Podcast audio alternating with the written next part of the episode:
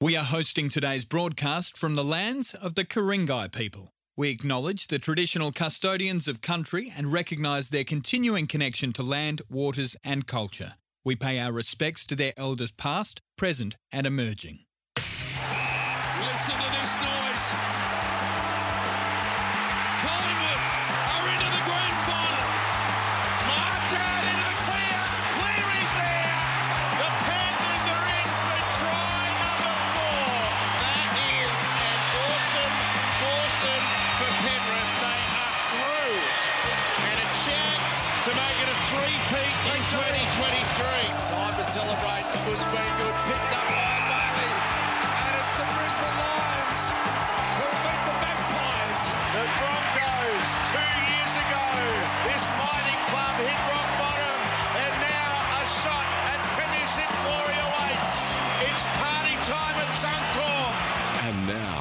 Now, overnight scores, expert comment, and controversy on the Big Sports Breakfast Weekend. Good morning, everyone. I'm Ray Thomas. Dean Ritchie right alongside me, and the countdown is on to the AFL and NRL Grand Finals next weekend. If you haven't caught up with the news, of course, the Brisbane Broncos are through to take on the Penrith Panthers in next Sunday's NRL Grand Final. The Broncos 42 defeated the Warriors 12, just too good for the Warriors last night. On Friday night, of course, the Panthers kept their dreams alive of a three-peat, 38 to 4 against the Storm. So the grand final we all wanted, the top two teams, the Panthers versus the Broncos next Sunday. In the AFL, of course, Collingwood um, are through to the grand final. They won that thriller on Friday night against the Giants, 58 to 57 before just over 97,000 people. And they'll take on the Brisbane Lions next Saturday at the MCG. The Lions 79 defeated Carlton 63. Once again, one versus two are through to the AFL grand final. Dean Ritchie, good morning. I think the two top teams in both codes deservedly have made the grand finals. Yeah, good morning, Ray. Good morning, everybody. Yeah, the Broncos last night. Yeah, hmm. speed and power and agility, athleticism, offloads. They just blew the Warriors away. Warriors were dogged in defeat. Forward pass, of course, marred that game, which we will discuss later on, Ray. But the most fascinating question I have this week, Ray, is who will Sydney get behind? Hmm. A lot of people don't particularly like Penrith, Ray. Why? Oh, there's a perceived arrogance out there. Some of their That's just behaviour on the field. Uh, Every team does it. Penrith were bagged three years ago because of the the way they celebrated after a try. Every team does it now. It's just what teams do. I get it, mate. I'm just saying to you though that a lot of people don't particularly I'm like defending the. Panthers. yeah, that's fine, and you're entitled to, mate. You're entitled to. But who will Sydney get behind? Hmm. Will they go for the Panthers purely because they live in Sydney, or will they do what we would have thought unthinkable 20 years ago? What- what do you think, Go Dino? for the Broncos. I think there'll probably be a lot of neutrals. Okay. I mean, how are Collingwood liked in Melbourne? in Sydney, oh, in Melbourne. Yes. Oh, you, you love them, we hate them. They're, If you hate them, Manly, yeah. would you go for Collingwood just because you lived in Melbourne, or would you jump on the Brisbane Lions? It's It's, a a, similar question, yeah. situation. I guess in that respect, you probably want to go for the underdog, as Australians do. So, um, but yeah, yeah, I, I see where you're coming from.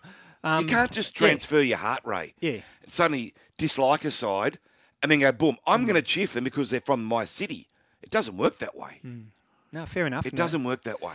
just back through the season and back to round one, we probably no one would have guessed back then, but that was at, at Penrith Park, and Panthers got their tile defence off to a loss, beaten 13 12 by Brisbane. They then clashed in round 11 when both teams had most of their origin stars in, and Penrith 15 defeated Brisbane 4 at Suncorp. That was in the Indigenous round. So they've met twice. The um, honours are shared, so to speak, and it's a fascinating grand final matchup. Dino, isn't it? Penrith clinical, they were robotic like almost on Friday night, just like a tsunami. They keep coming at you. But as you pointed out, the Broncos are so unpredictable in attack, so brilliant. Some of that first half attacking play by the Broncos was irresistible last night, Dino. Yeah, Reece Walsh, every Hmm. time he gets the ball, something seems to happen. Only the great players uh, seem to have that ability, but his speed, Ray, I, I'm really struggling to think of someone who is that dynamic mark, over off the 20, mark, 30 metres. Uh, Ray, I might have to go back to the 70s and 80s, Steve Morris and Steve Mortimer. Hmm. They had that dynamic speed over 30 or 40 metres. Look, there was a bad forward pass row. We can't overlook it. It happened when Walsh sent Cobbo away for the try. It was 24 12 at the time. I think the Broncos had control. They should have won. Mm. They deserved to win. But it was a clanger, an absolute clanger. It went two metres forward. And surely now, given Ashley Klein was given the you know what after his blunder in Melbourne last week, that this would just about rule Gerard Sutton out of the mm. grand final. And Adam Gee might just get his first GF in the NRL. Dino, how long have we been together on this show now? Three years? Yes. And three years you and I have been butting heads about the bunker intervening with forward passes. Last night, wouldn't it just been a simple, hey, Sutton, you missed that forward pass, bang. It was plainly obvious. It was two metres forward. Why can't they just whisper in their ear? It was a shame, wasn't it, right? Because it did ruin the last the 15, Warriors were 20 trying to stay in the game. They 24-12. They were trying to stay in the game. territorially, they were starting to get on top in the battle. But look, Ray, I'm not a fan of the forward pass going upstairs. We've discussed this before. You are, I'm not. We differ on that, which is fine. Uh, the games are long enough as it is. I want to take some control away from the bunker. If we go to the bunker for forward passes, we could be going for two and a quarter hours. we don't want to become rugby union where it's just stop, start, stop, start. We shouldn't have needed the video last night, Ray. How do they miss it? We had two touch judges and a referee there. Yeah. we had six eyes, and none of those six eyes could see that that was a forward pass. It was a shame. It, it, it deflated the game. It mm. deflated the atmosphere. It deflated the Warriors. But please don't think I'm taking anything away from the Broncos. They deserve Okay. their win. All right, in this instance, then, it's led to a try, right, in that same movement. Can't the rules be amended so when the bunker reviews the try, we often pick up the most ridiculous obstructions when a player can't get anywhere near the guy who's going to score, yet they'll disallow a try. In something like this, just say the grand final next Sunday is decided on a forward pass that happened in the play when the try was scored. Surely the bunker, it won't happen this year, I know, but surely can't the bunker intervene then, Dino? You're not stopping the play because Yeah. they're reviewing the try. It's it's worth consideration. It's just very difficult to determine a forward pass, even with the bunker ray, with angles. There's no clear an obvious one way. like that. Well, an obvious When- one like that. But you can't just have obvious ones, mate. If you're going to have it, Why? Well, you can't just say that's an obvious one. If you're going to go upstairs, you're going upstairs. that was obvious last night. I know. The point I'm making is, though, mate, is that you have to go upstairs for everyone then, not just obvious ones. You- You're going to have one where there's a bees, you know what? They're going to go I've upstairs. thought about that. Then you need the evidence that has to be sufficient to overturn the decision. Like there was an example last night when you could have almost said, "Has he got the ball on the line?" No, not um, sufficient enough evidence to overturn the referee's call, which was no try. Same thing would apply in a forward pass. If they aren't hundred percent certain, play on. That was an absolute obvious forward pass. Call it. Done. Everyone's happy. You move on. Your theory is right. Your theory is right that these games shouldn't be decided by absolute How? classic blunders like we saw last night.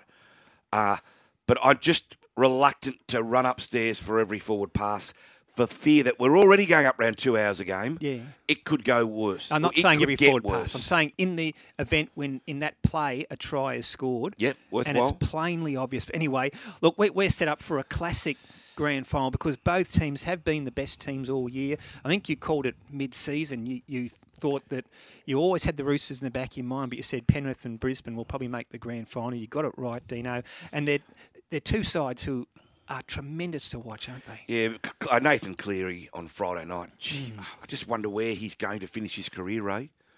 He's 25 years old. Hmm. He's going for his fourth, or he's in his fourth great uh, grand final, six Origin series. He's won a couple of those as well. I just wonder that trajectory toward the top. When do we start to say that he is now, or should we start to say, he is now among the greatest halfbacks that have played the game? And if he continues, and if Penrith's dominance continues, could he, should he, or will he hmm. Finish as the greatest halfback this game has ever seen? and some of the the absolute legends of the game like Andrew Johns are predicted that. I'll, I'll ask you this question, Dino. You, he's 25 and he's already got a remarkable CV next to his name. As a halfback, everyone expects a halfback to have their peak years at 28 to 30 to 32. So, ridiculous to say, Dino, have we seen the best of Nathan Cleary? As you say, Ray, halfbacks mature hmm. generally about 26, 27. So he's not even at the peak of his powers yet. He's potentially, if he looks after his body, he's got another 10 years. Hmm. Look at this, Ray. Toto signed until 2027. Yeo until 2027. Martin, Leota, Cleary, 2027. Edwards, 2028. Hmm. They've got another two, three, four years left together this side. Yes, Crichton is leaving, but this dominance, why should it stop at four grand finals? We could be looking at five or six grand finals here. That's the dominant aspect that Penrith are putting on the board at the moment. They are becoming, certainly, I think they're the greatest team in the NRL. I saw you put that up on social media. yeah, Yeah, which so- started in yeah. 1998. Yeah. What And then the reaction like? What did people agree Uh, with? I put up there, are they the, this was an online Yeah, yeah, poll, yeah. Are they the greatest club side in the past 50 years? I only had four options on Twitter. I put East 74 two 75. great teams. Yeah, I had the Raiders 89 to 94. great era. Uh, I had Parramatta 81, 2, 3, 4, and 6, Yep. albeit 84 they got beaten. And Penrith, and Penrith polled the most points. Wow, that's interesting. isn't it? East struggled to get points. However, that era was so long ago, Ray. A lot of people yeah. Mm. who remember that may not be on Twitter. To be fair, but two uh, two finals where uh, the teams were thoroughly dominant. What about this, Ray? Mm. Two semi-finals this year for the Panthers. A combined total of seventy points to ten. The two semi-finals for Brisbane. A combined total of sixty-eight to twelve. So those two teams are absolutely flourishing and they are dominating. And this could, if Mm. both teams bring their A game, be one of the greatest grand finals we've ever seen. How many grand finals have you covered, uh, for the Telegraph since you started? Uh, this will be 34 grand so finals. 1990 you started. So 1990 was that my Penrith first. Canberra. Yeah, correct. Yeah, yeah. So I can tragically name every grand final team going back to, and their runners up going back to oh, 1968, Mm. that's your 69. job. That's your job. Yeah. But um, and it still get the juices for. Oh. I love grand final week. So what, what's your grand final week for you now? Because you probably don't. You can't get a day off. I understand that. So. Uh, I went through last night, just started to get some ideas about possible stories. Uh, I'd imagine that Brisbane would probably arrive in Sydney on Wednesday, maybe for the Dally M's. Okay. They'll stay in town for a couple of days to go and do some fan work, you'd imagine. Penrith will have an open media session at some point where every player will be available. That will be, we go out there. Go out to Penrith. yes, I'll be out there. That'll be well attended um, by the media. Um, so it's always a big week. I also want to touch on another uh, big game today, Ray. The New South Wales Cup. How about that? What about the two teams in the grand final? South Sydney versus North Sydney. The old Rabbitohs and the Bears, first time they've met in a reserve grade grand final in 97 years. 3 p.m. CommBank Stadium this afternoon. South have got Blake Taaffe playing, Shaq Mitchell, uh, Tallis Duncan, Tyrone. first graders there, or, or fringe first graders. Yeah, the Bears have got uh, Ben Marschke, Fletcher Baker, Zach Dockar-Clay. That's at three o'clock. Canterbury play the Roosters and the Jersey Flegg at one ray, and at eleven o'clock out there at CommBank, St Mary's Saints play the Maitland Pickers in the President's Cup, and we'll have the Bears CEO Gareth Holmes on at about quarter twenty past nine uh, this morning. Just to preview the big game. So the Bears are back, Ray. Uh, yeah, I know you love your Bears. And NRLW semi-finals today. The Knights take on the Broncos. It's a 2:05 p.m. game. So the, and the Roosters take on the Titans. That kicks off at 4:15 p.m. So still plenty of footy to watch today. AFL Dino back to Friday night. I don't know if you watched much of it. I watched the last quarter because I was watching the Penrith game. But then Collingwood 8-10 58 defeated GWS Giants 8-9 57. As I said before, just over 97,000 at the G. Extraordinary stuff. Um, it was frustrating though because the umpires literally put the whistles in the pocket. Now it went for both sides. To be fair, there were calls that should have gone for either side. But if you're a Giants supporter, you've gone away thinking what could have been. Um, many on social media saying they were robbed, losing by a point. Any of those calls that were made for high tackles or around the t- ta- uh, players tackle around the legs, anything, Giants could have kicked that winning goal to win the match and go through, but it wasn't to be. But do you want to see any of that game? I watched a bit of it, Ray. Obviously, sort of channel surfing. I always love the um, theory of put your whistle in your pocket around semi-final time, but it's not mm. that simple, Ray. You've got to stick to the rules. There was some and it frustrates ones. us, Yeah, and we hate it. blatant ones. Yeah. But you can't have one set of rules one week mm. and then play to another set the other week. we see it at Origin time, don't we? Sometimes. you You've know, got so- to adhere to a set of rules, but it was a shame. I saw Toby Greene in tears Yeah. in the rooms after. so close. Yeah, the Giants. So and your close. boys last night. got oh, away to Ray an boy. absolute fly. I was at the races and I, I listening to it. And Carlton watching, we're watching a bit, to, obviously. Yeah, and kicked the first five goals up there at the Gabba. Brisbane have won all 13 games at the Gabba this year. They've been unbeatable up there and. And, and they got the job done again last night. Five goals to one first quarter in favour of Carlton. Five goals to one second quarter in favour of the Lions. They took a three point lead into half time their class shone through, Dino. They were just too good um, going away to win that game 11 13 79, defeated Carlton 9 9 63. If you told me at the start of the year, Dino, the Blue Boys could make the prelim, I would have taken it. So, But still, when you lose a prelim, it's it's so disappointing. so close yet so far. But the Lions have been up there all season. And just a little point to make about this clash next Saturday at the MCG. They have played twice this year.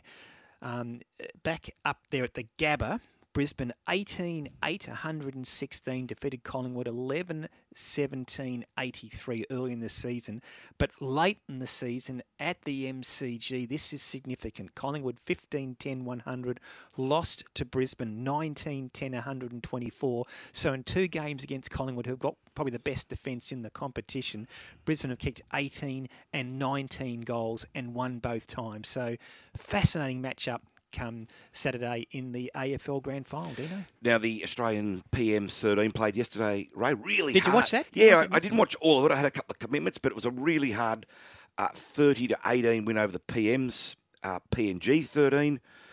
Um, ben Hunt was good for Australia. Josh Addo-Carr a late withdrawal, but Mal Meninga got to see some really tough, fierce footy uh, in front of a, a really noisy PNG crowd. Some of the scenes when the Kangaroo side arrived last week up there, it is chaotic up there, and they love their footy. And is that the closest they ever got to being the Kangaroo, uh, being the Australian team? The Prime Minister's 13, like 30 points to 18. They were right in the contest. They had a dig. Yeah, they certainly had a dig. Of course, the Australian team, the Kangaroos, will play a Pacific tournament Yeah. in October. So Mal had a good look at some players last night who may well have been a bit rusty, Ray. Of course, those players weren't competing in the finals. Uh, and of course, the women's PM 13 also played up there in PNG, and they came away with a fairly strong win. I think it was 58 to 4, Ray. So both Aussie sides winning up there. But a great day for rugby hmm. league up there, and certainly PNG, the more they support, the more they cheer, the more many people in the game think that they should be the 18th What- franchise. What do you think, Dino? Uh, yeah, I'm not totally convinced just yet. I love that passion, Ray. I love the noise, and I love the fact that they adore rugby league. But there's obviously some factors we have to, Hmm. yeah, look at seriously here. Um, safety for players. Where will the team be based? Is the stadium good enough? Yeah. Uh, money. So there's clear list that we have. they're to in the conversation. Absolutely, Yeah. absolutely. Rugby World Cup tomorrow morning at five o'clock Sydney time. It's do or die for the Aussies. The Wallabies will take on Wales. It's simple. The equation is simple. You know they have to win this game to um, continue to stay in the tournament. At, that's at 5 a.m. tomorrow morning. Scores overnight and this morning. England defeated Chile 71 to nil and. This is a heavyweight clash. Ireland 13 have beaten South Africa 8. Um, both those teams are certainly right in this World Cup. But tomorrow morning, the Wallabies do or die. Do you know we get up and watch that one? Uh, yeah, 5 a.m. It's supposed to kick off, Ray, Hmm. in Australia. Certainly, uh, a loss would mean the first time that we would miss the knockout phase uh, in Australian rugby history. Gee. So that would be a dark day. I'm not across the Welsh team, Ray. You say Good they side. aren't as strong as what they once were, but A they are couple of years still ago, still- highly yeah, competitive. They've got a very big forward pack, and uh, I think they'll beat us. What do we do with Eddie Jones, Ray? He signed a long term contract, and I can't just sit here and say, get Hmm. rid of Eddie. But he's been brought in to do a job. If we don't make the knockout phase, is his job on the line? Should it be on the line? He, he made a brave call. He's invested in youth in this tournament, so he's looking at it. It's obviously part of a long-term plan, but do you start investing in youth at a World Cup? Mate, I heard someone You the know? other day say that, oh, we're looking at the 27 World Cup. What a load of What absolute 2023 crap. World Cup? You know, What a load of crap. That is just a smother for a team that is on the decline quickly. We're worrying about the 23 World Cup. Let's worry about Wales. I couldn't give two stuffs about the 27 World Cup. Let's get this Now. one sorted now. It's an excuse and it's a uh, the equivalent of a rugby league team saying we're on a five-year plan. It's garbage. Speaking of World Cups, the one day Cricket World Cup starts next week in India. Australia have a warm up series there, playing the host nation India in three ODIs. They've lost the first one quite convincingly, rolled for 276 after batting first the Australians. India 5 for 281. Game two was on this afternoon at 6 pm. Looking a bit dicey there, Dino. Our South African tour didn't finish well, and we've got off to a, a poor start albeit these are trial matches and Australia are mixing their squad around, but yeah, what's your level of confidence going into the ODIs? Oh, World we Cup? always do well um, in the 50 over game, Ray. I said during the week, and tell me if I'm wrong, 50 over game is dying. Hmm. 2020 is killing 50 over cricket. It's only once every four years we seem to give two hoots about 50 overs, and that's at a World Cup. Once the finishes, I mean, the Australian summer now, they can barely squeeze one or two games in. When they do, no one turns up. Remember and it's a terrible remember shame. Used to always make go to ODI game at least the once biggest a game in summer. Was town. fantastic, yeah. Remember the time you and I went to an ODI and I got there uh, just midway through the first over and, and found you at the bar, and then it started raining. lemonade, yeah, hot. Then, then it started raining into that. I missed the first three balls, and then it started raining. Um, at the end of that first over, and the game was called off. And remember that bloke let us stay in the bar right through. And remember we went home about eleven o'clock that night. I slept on the train. I missed my stop at Penrith. Ended up at Springwood somewhere. Uh, wasn't in the good books. Intoxication, Ray. Dean Ritchie got blamed. You know what? Yeah. Got to drink responsibly, Ray. Wasn't that guy a nice fella? You guys can stay if you like. So we did. hey, what about the origin stuff, Ray? Before we get into our talk topic, Gus Gould touted as possibly coming back to Freddie's new look coaching staff. Uh, Greg Alexander's uh, stood down as the advisor. It looks like Paul McGregor, Danny Buderus, and Joey Johns won't be coming back either. So there's just a suggestion in the media that Gus could be Freddie's advisor. I can't see it happening purely because of the Canterbury situation, Ray. In of their going away from the Well, Dogs, yeah. Canterbury's on their knees. They need Gus there at Belmore, not uh, helping Freddie during Origin. It's a six to eight week commitment at least. It's interesting, isn't it? And I think Gus tips to Freddie anyway because Yeah. they're very tight, and that's fine. But uh, I'd be surprised if Freddie was appointed full time advisor. When will that given- final call be made then? Next month, I Next think. month, Yeah, okay. given um, Canterbury's uh, struggles at the moment. Hey, Dino. So next Sunday, you'll be sitting there watching Tina Turner. The um, musical. Not Tina Turner herself, but Tina Turner, the musical, will be part of the NRL Grand Final entertainment. At the AFL Grand Final entertainment is Kiss. So it's got us thinking about memorable entertainment at major sporting events and who'd you like to see at the NRL and AFL Grand Finals next year So memorable, and who would you like to see? at the NRL or AFL Grand Finals next well, year. Well, how could you go past the great Billy Idol? I was there that year. yeah. 2002. Mm. I love my footy. It was raining too. Remember, it was Yeah. raining at half time. and then obviously technical problems happened. Some bloke forgot to put the two chords together. And legend has it he went in and punched a hole in the Accor Stadium dressing room Oh, wall. really? He was that angry. So, Did he get? Is it true he got a quarter of a mil for that and didn't sing a song? oh, that would sound about right. Wow. Uh, who would I like? I'd love to see Bon Jovi because um, I just. There you go. That's you. Get people singing, wouldn't it, Dino? Get people singing, wouldn't it? Clearly, we won't get Bon Jovi, but the question was who would Next you like year, to see? Why couldn't you get Bon Jovi? Ooh, that might cost a bit of cash. Oh, But anyway, it'd be a great sing along. So I'll go uh, Billy Idol and Bon Jovi. What have you got for us? hate to speak ill of the dead, but poor Meatloaf in that AFL Grand Final a few years ago. Remember that? Certainly do. poor man's oh, obviously passed away, so I hate to speak ill of the dead, but it wasn't one of his finest performances. So um, is what it is. For me, uh, I'll go a bit of a Australian flavour. Cold chisel. Oh, man. Can you imagine that? You Jimmy Barnes got up here with a cold chisel again. Going off? I got my customary uh, Don Walker Oh, yeah. text messages last night. He'd be ecstatic. He's a mad Broncos fan, Donny, and I was revving him up about the Waz. hey, Well, sorry. Yeah. a break is looming, but we should just touch on uh, Golden Rose Day yesterday. Or do you want to do that a We'll, bit later we'll, on? we'll come back after and do it after. It's a big day, though. It was a massive day. We'll talk about it after the break. That's our talk topic today: memorable entertainment at sporting events and who you'd like to see at NRL and AFL grand finals. Call us on thirteen fifty three fifty three. SMS 0419 767 272. Listening to Dino and Ray in the Big Sports Breakfast weekend. Enabled the Queen of Europe won the art from Gotham Stars. The only place to catch the very best equine superstars from around the globe, first time, every time, is right here. Live and exclusive across the Sky Racing Network. Isn't it time you got away from it all? Time to recharge with an Ambassador Travel Racing Getaway. Time to discover the magic of the Granite Belt wine country and head to the Stanthorpe Cup this October with Ambassador Travel and the Queensland Thoroughbred Owners Association. Your tour includes visits to historic Lyndhurst Stud, the beautiful Ballandean Estate Winery, and the spectacular Queen Mary Falls National Park. Plus, country racing at its best for Stanthorpe Cup Day. Call Ambassador Travel today on 07 3229 6555 or visit ambassadortravel.com.au. Bigger, better, leany, money, mo, and flower. You're the chosen one. Pick your favourite Kia. From the award winning Kia Sportage to the street cred delivering Kia Seltos. Or Kia's most powerful car ever, the all electric EV6 GT. Book a test drive today to find your chosen one. Find out more at kia.com.au or drop into your nearest Kia dealer.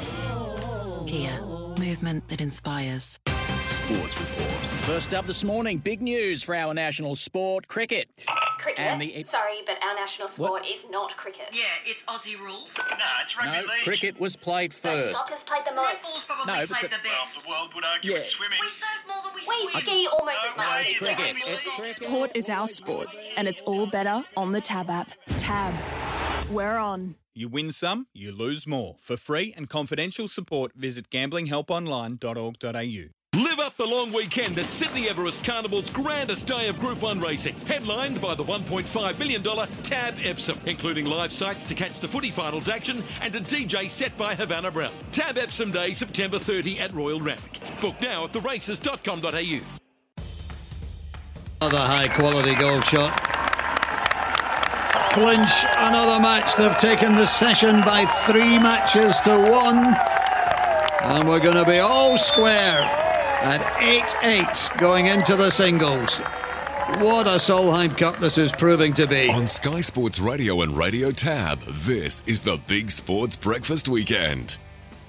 Welcome back to the show with Dino and Ray. That's the Solheim Cup quick update. That's the, the ladies' version of the Ryder Cup and the Europe 8, USA 8, as we just heard, locked, um, levelled up going into the final day there in Spain. Of course, the Ryder Cup will start later this week in Rome, where the US will take on the Europeans. US haven't won the Ryder Cup on European soil, Dino, for 30 years since they won in England back in 1993. So that'll be fascinating. Also, the Laver Cup, which is um, uh, in tennis, is currently underway in Vancouver, and Team World off to a terrific start, winning the first four games, um, leading Europe 4 0, and is currently a singles match on as we speak, with Fritz up a set 6 2 over Rublev, 5 all in the second. So Team World potentially. Um, could be 5 and 0 down. Dino, plenty happening in the world of sport at the moment. Yeah, plenty of SMS, SMSs, Ray. I'll get those letters out uh, in regards to our talk topic. No name on this. The Optus TB debacle was pretty memorable. What happened? It was one of the Optus grand finals, and a big TV came down, but it broke. That's right. The string broke, or whatever it was, the cord, and the TV just went on its side, and it wouldn't budge. It was another memorable uh, and embarrassing moment there for rugby league. Um, no name on this one either, Ray. Prince in the Rain at the Super Bowl is an all-time classic. Carmel from Gora says the Hoodoo Gurus. That's my team. Michelle from Dubbo says, hey, blokes, 2024 grand final, road trip and Lee Kernaghan. Boys from the bush are back in town.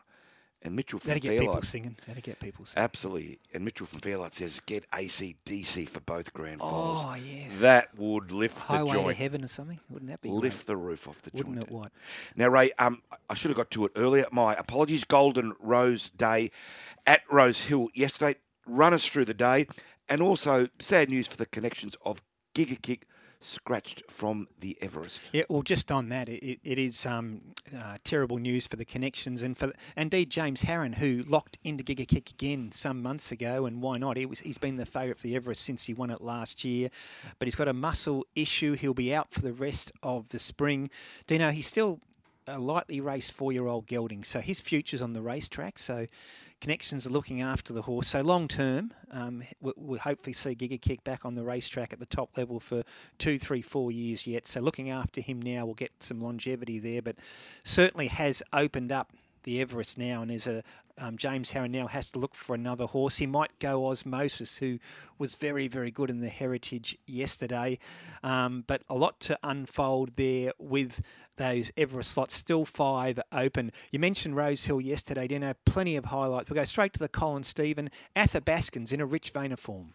Moreira's looking for Creel running into the straight and Sir Lucan weathering the storm at the moment. Sir Lucan with a kick, three quarters to Desert Icon, followed by Alabir going back to the inside. Uh, Verona's gone. It's Sir Lucan being tested by Desert Icon. Athabascan's winding up, and Alabir gets the run down the inside. Alabir went to Desert Icon. Athabascan wide out, swamping them.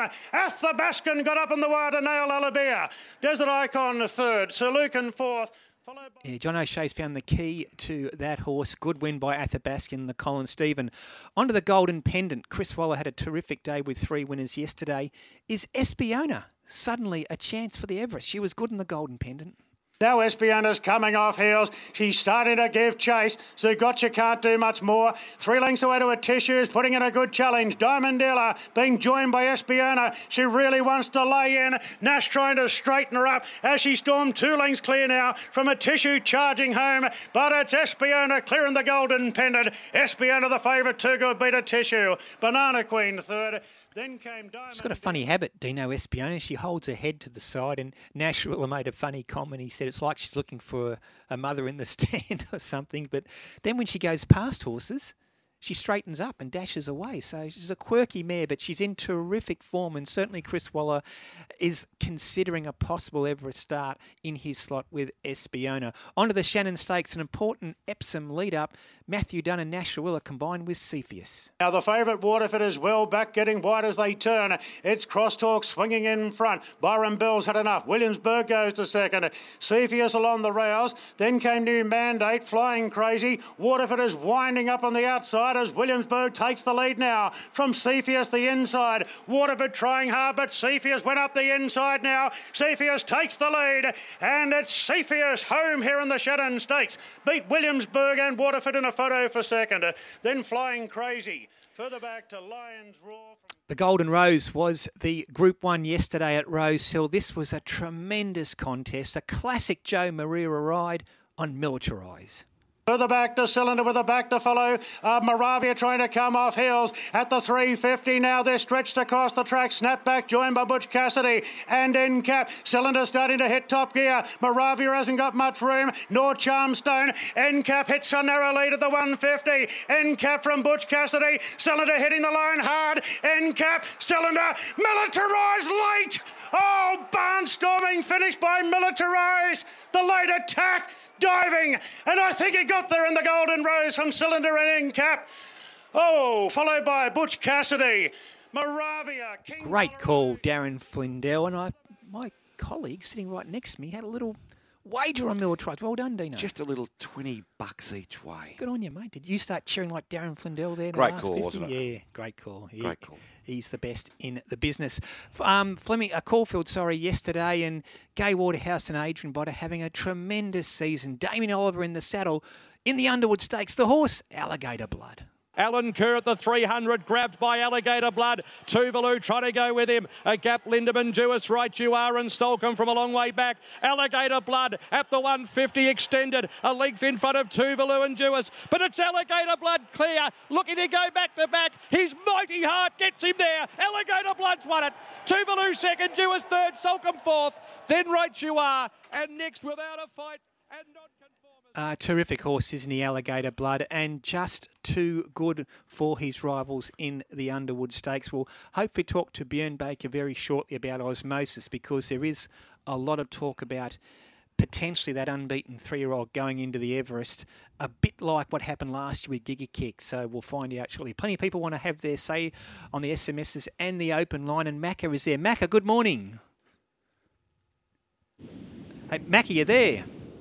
Yeah, guys, you there? Yeah, good morning, Macca. How are you, mate? What do you got for us? Yeah, good yeah. No, I was going to say it was a it was a very good day of racing. Um, God, Darren Flindell and and uh, Matt Hill, they could call anything. They are unbelievably good callers of big races. That was so good. Darren's call of militarised when he. I he loved it. spotted it, didn't he? He found militarised just as he got out and unleashed. And you're, you're right, Macca. We're so blessed in Australia to have our race callers. When we listen to um, some of the callers overseas, but certainly Darren Flindell and Matty Hill, uh, they are the best in the business, Macca. Yeah, it was unreal, and um, yeah, it was a shame about the about the Giants on Friday night, just falling that touch bit short. But um, I think um, I think the the last few weeks have just been absolutely sensational for the AFL. I think it's uh, I think AFL has pretty much put its foot down as the number one you know code in the country. Those crowds, I've never seen anything like it in my life. Yeah, And I've been 97. been Yeah, crazy. Like 97, then you had 95, 96, 94. It's, incredible. and then the Gabba was sold out. It's just unbelievable. Yeah, It's just, I've never seen anything like it.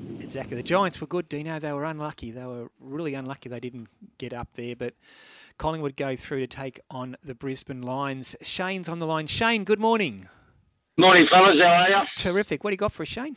Oh, mate, I couldn't imagine anything better than 100,000 at the MCG and some uh, Queen tribute band trying to uh, uh, sort of Queen, get the same sort of, yeah, something like how they did over at Wembley when uh, Freddie was around, but I guess it'd be awesome. Actually, we saw Queen at um, uh, Stadium Australia a couple of years ago. Um, they were fantastic, Dino. They were Oh, fantastic, Shane. Yeah, they're an amazing, amazing setup. Yeah, no, good on you, Shane. I like that one. Queen, that'd be good. Yeah, Dino. great. That'd be that'd go really well. What do you think?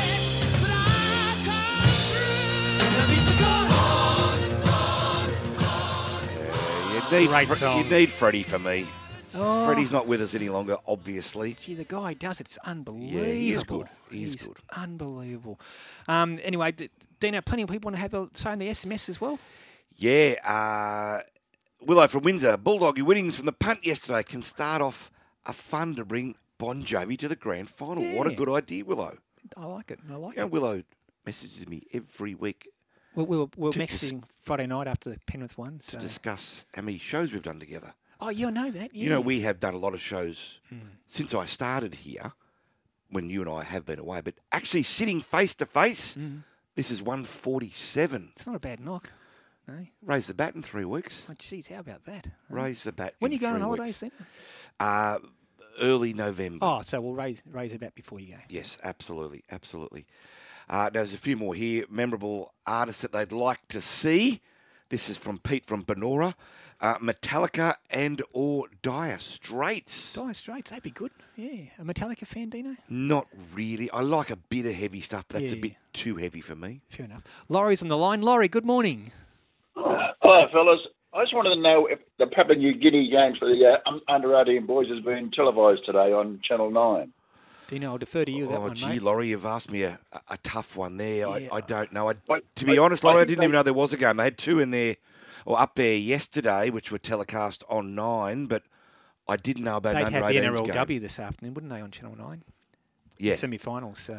There's a couple of SMSs come through also, Ray, that uh, it's a bit of a shame that Norths versus South isn't going to be telecast Yeah. by nine or by the. Can you watch it anywhere, Dino? I think you can. Uh, it'd be on streaming for the New South Wales Yeah, Rugby League. okay. But um, traditionally, it's shown the reserve Yeah, grade grand final. Juicer so- Steve and Penelope Hamish are saying yes, it is being streamed live. It's so a bit of a shame it's not on TV. It would have been nice to have watched it, but I think the women's game uh, is on Exactly, yeah. instead of. Oh, and not- nine now, nine I'm being told. We, we better take a quick break. Listen to Dino and Ray in the Big Sports Breakfast weekend. Live up the long weekend at Sydney Everest Carnival's grandest day of Group 1 racing, headlined by the $1.5 million Tab Epsom, including live sights to catch the footy finals action and a DJ set by Havana Brown. Tab Epsom Day, September 30 at Royal Randwick. Book now at theraces.com.au. Isn't it time you got away from it all? Time to recharge with an Ambassador Travel Racing Getaway. Time to discover the magic of the Granite Belt wine country and head to the Stanthorpe Cup this October with Ambassador Travel and the Queensland Thoroughbred Owners Association. Your tour includes visits to historic Lyndhurst Stud, the beautiful Ballandean Estate Winery, and the spectacular Queen Mary Falls National Park. Plus, country racing at its best for Stanthorpe Cup Day. Call Ambassador Travel today on 07 3229 6555 or visit ambassadortravel.com.au. A rare racing chance to buy the iconic standardbred property Bidgie Ribbon, the home of the famous Brooklyn Lodge Stud, minutes from Bathurst on 610 hectares with water rights. Auction day October 26th. For full details, contact Nutrien Harcourts. Sports Report. First up this morning, big news for our national sport, cricket. Cricket? And the- Sorry, but our national sport is not cricket. Yeah, it's Aussie rules. No, it's No, cricket was played But first. soccer's played the most. Probably No, but the- the best. the world would argue Yeah. with swimming. We serve more than we We swim. ski almost as much No, as it's cricket. It's cricket. Sport is our sport, and it's all better on the Tab app. Tab. We're on. You win some, you lose more. For free and confidential support, visit gamblinghelponline.org.au. G'day, it's Sean Garlick here from Garlo's Pies. The best thing about our pies is the deliciously flaky pastry on top, a bottom which is rolled extra thin, and a filling which is bursting with flavour. Plenty of flavours to choose from like lean beef, curry beef, sausage rolls. We even have junior pies that you can give to the whole family. Find us in the Coles and Woolworths chilled meals section. And if you can't find us, ask for us by name. Garlo's Pies, we're thin on pastry, we're big on meat. It's Osmosis, just the leader from namesake. Osmosis lifting, kicking. Osmosis goes on to win the heritage. The Colt remains unbeaten. Celestial Legend second, namesake third. On Sky Sports Radio and Radio Tab, this is the Big Sports Breakfast Weekend. And welcome back to the show with Dino and Ray. Osmosis, how good is he? So impressive in the Heritage Stakes. Let's ask the trainer, Björn Baker. He might not know how good this colt is. Björn, good morning. Yeah, morning, guys. Good, uh, you found my number. It's been a long time, Ray, on a Sunday morning. I've been He's very for you guys fickle, to. Björn. You know he's fickle. No, if no, you no, win, no, you're in. I, I Yeah, took- you win. If you run, win if a you run eighth, doesn't come near you. if you win, you're in. Well, you've got a winner in your stable, Björn, haven't you? With with um, Osmosis, three starts, three wins. He was brilliant yesterday. Uh, How has he pulled up? And Björn, I have to ask you: Is there any Everest interest? No, firstly, sorry, I'll, I'll go back as Steph and say thanks so much. It's great to hear from you guys on a Sunday morning. And um, no, he's very good. And I was pretty uh, nervous going into yesterday. I thought, um, I, I think he's got a big future. It's only his third start. I thought it was a tough ask and uh, just wrapped to get the win. I think there's a heap of improvement too in terms of Everest, we'll just take one step at a time. The, the main aim is probably to go to the Roman Consul on the 7th of October. So, uh, very much one step at a time. Uh, with what happened to Giga Kick yesterday, Björn, and look, I know there's still a lot of outstanding sprinters in the race, like I Wish I Win and Think About It, etc. But does that make- Overpass. yeah, overpass. We'll get to overpass in a second. Um, does that make you think about whether it's worth throwing a three-year-old as lightly raced as Osmosis into an Everest this year? Oh, it's a, it's a big money race and it's sort of once in a lifetime opportunity. But um, we'll have a good look at him tomorrow and we'll have a think about it. I, I think probably next year, I, I think he's a horse that can compete at that level. So we'll just have a good look at him tomorrow and uh, just assess the situation. But at, at this stage, we'll just rock on, and, and the main aim is a Coolmore. Hey Björn, how is Overpass, and what are your Everest plans for the horse? Yeah, I think he was super. I, th- I thought he was great last week. I, I think four weeks between runs is ideal, and it's just great to have another Everest runner. Obviously, it, it's turned into well the biggest race in the calendar, really, and being in Sydney, and and uh, it's just a dream to be involved. Um, and I think he can run really well. Last year he ran a very good sixth. I think this year he's going better than ever. I'm really confident we've got the right setup with him. Last year he went to the Premier Stakes two weeks and then two weeks into the Everest. This year we'll, we'll go four weeks and he'll have a trial between runs. But uh, I'm very happy he's there. I think the race shape's ideal too. At this stage in the Everest, he's the only leader, only horse up on speed, and and we'll want to make it a truly run race. We we want to lead by not half a length. We'll we'll make it uh, we'll make it a truly run event. I think he's better that way. So um, we'll be in front for a long time. Yeah, he can sustain that high cruising speed, can't he? Hey, Björn, um, you've Overpass is in the slot with the ATC and Ram Racing, uh, the boys from Western Australia. That that was the team that you aligned with for the Quokka in Perth earlier this year, which Overpass won. Can you tell us about the Ram Racing boys and can you sustain a strong gallop with them? yeah, I, I can't, and uh, they're coming to Sydney, so lock up your wives, daughters, husbands, and wives.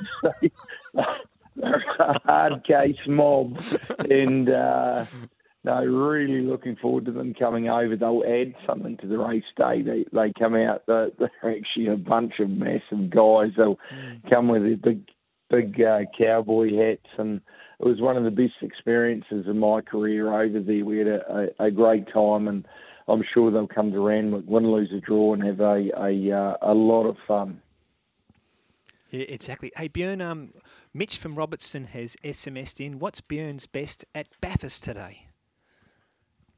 Oh, well, uh, it just keeps rolling on. And of course, a big dance qualifier. Very important race in its own right, the Bathurst Cup. Mm. And I actually used to do a bit of locum work as a pharmacist at Bathurst. So Oh, okay. I like Holly. I like Hollywood Hero. I think from a good gate. I think he's a little bit unlucky in the Dubbo Cup, and I think he can uh, definitely be in the finish. Got the right barrier there too, Dino. Hollywood hero. Bjorn, did you have a cheeky tipple last night? Uh, very, very low key. Actually, had a thirtieth birthday party, and What time did you uh, finish? I was, I was very well behaved. Very well behaved. You didn't And, answer my um, question, Bjorn. Uh, You had a good night. We'll say that. it was a good night. But Bjorn, you put Uh, the you put for the you, mate. pads on for us this morning. That's the main thing. Yeah, exactly. That's right. So I've been up. I had the alarm bright and early, and uh, I'll take the dog for a walk now. We'll get out and about. Nana nap during the day? But uh, no, no, no. Trainers No don't trainers don't sleep, Dino. Aye. Trainers never sleep. There's a lot of competition in Sydney. I've got to get on the computer, but it's sharp, and uh, you got to be on the ball. That's for sure. If you snooze, you lose. Yeah, I watched a bit of the Ireland uh, South Africa rugby game too this morning. So we're warming up. The the, the um, Warriors uh, sort of back out of the pack. We're suddenly back. We're a rugby country again in New Zealand. Hey, who wins Wales or Australia, Bjorn? yeah, not much in it. I'll tell you what. But your your coach, he's he's he's reading a lot of Hans Christian Andersen. He's under the pump, isn't he? I'll tell you what. He is, but I actually, uh, I'll be very pro Wallaby tomorrow morning. Uh, good on you, Bjorn. Hey, Bjorn, congratulations with Osmosis yesterday. Congratulations getting overpass into the Everest. We'll see what happens with the three-year-old, and good luck in the Bathurst Cup today. Thanks, team. Thanks, Bjorn. There's Bjorn Baker, um, one of the real characters of Sydney racing, and he's great with the media. Richie Callander's on the line. Richie, good morning. And if you were a part owner of Osmosis, would you be thinking of running in an Everest? Oh, you never get the opportunity to run in the best race in the country, worth twenty million dollars. Um, the excite, what it does for your business as well, it'd be exciting. Could Osmosis win a, a an Everest? Some might say yes. If you're asking my opinion, I'd say not a hope. Yeah, no, fair enough. What about Espiona, who was really good also yesterday in the Golden Pendant? Well, um, Nash Rawiller, you, he's as good a rider as there is in the world. His comments post race are incredible. It ran the fastest last 600 of the entire day. She was cruising, a hot speed in the Everest. Um, she wasn't ready first up, and the horse that beat her Sunshine in Paris is in the Everest. Yep. I think you'd be mad not to have her there. Yeah, no, she's really an interesting mare. Um, she's a quirky mare, isn't she, um, Rich? Yesterday again we saw her. She turns her head to the side, but then as Chris Waller and Charlie Duckworth um, pointed out, once she gets past horses and hits the front, she straightens up and charges to the line. She's she's got some odd habits.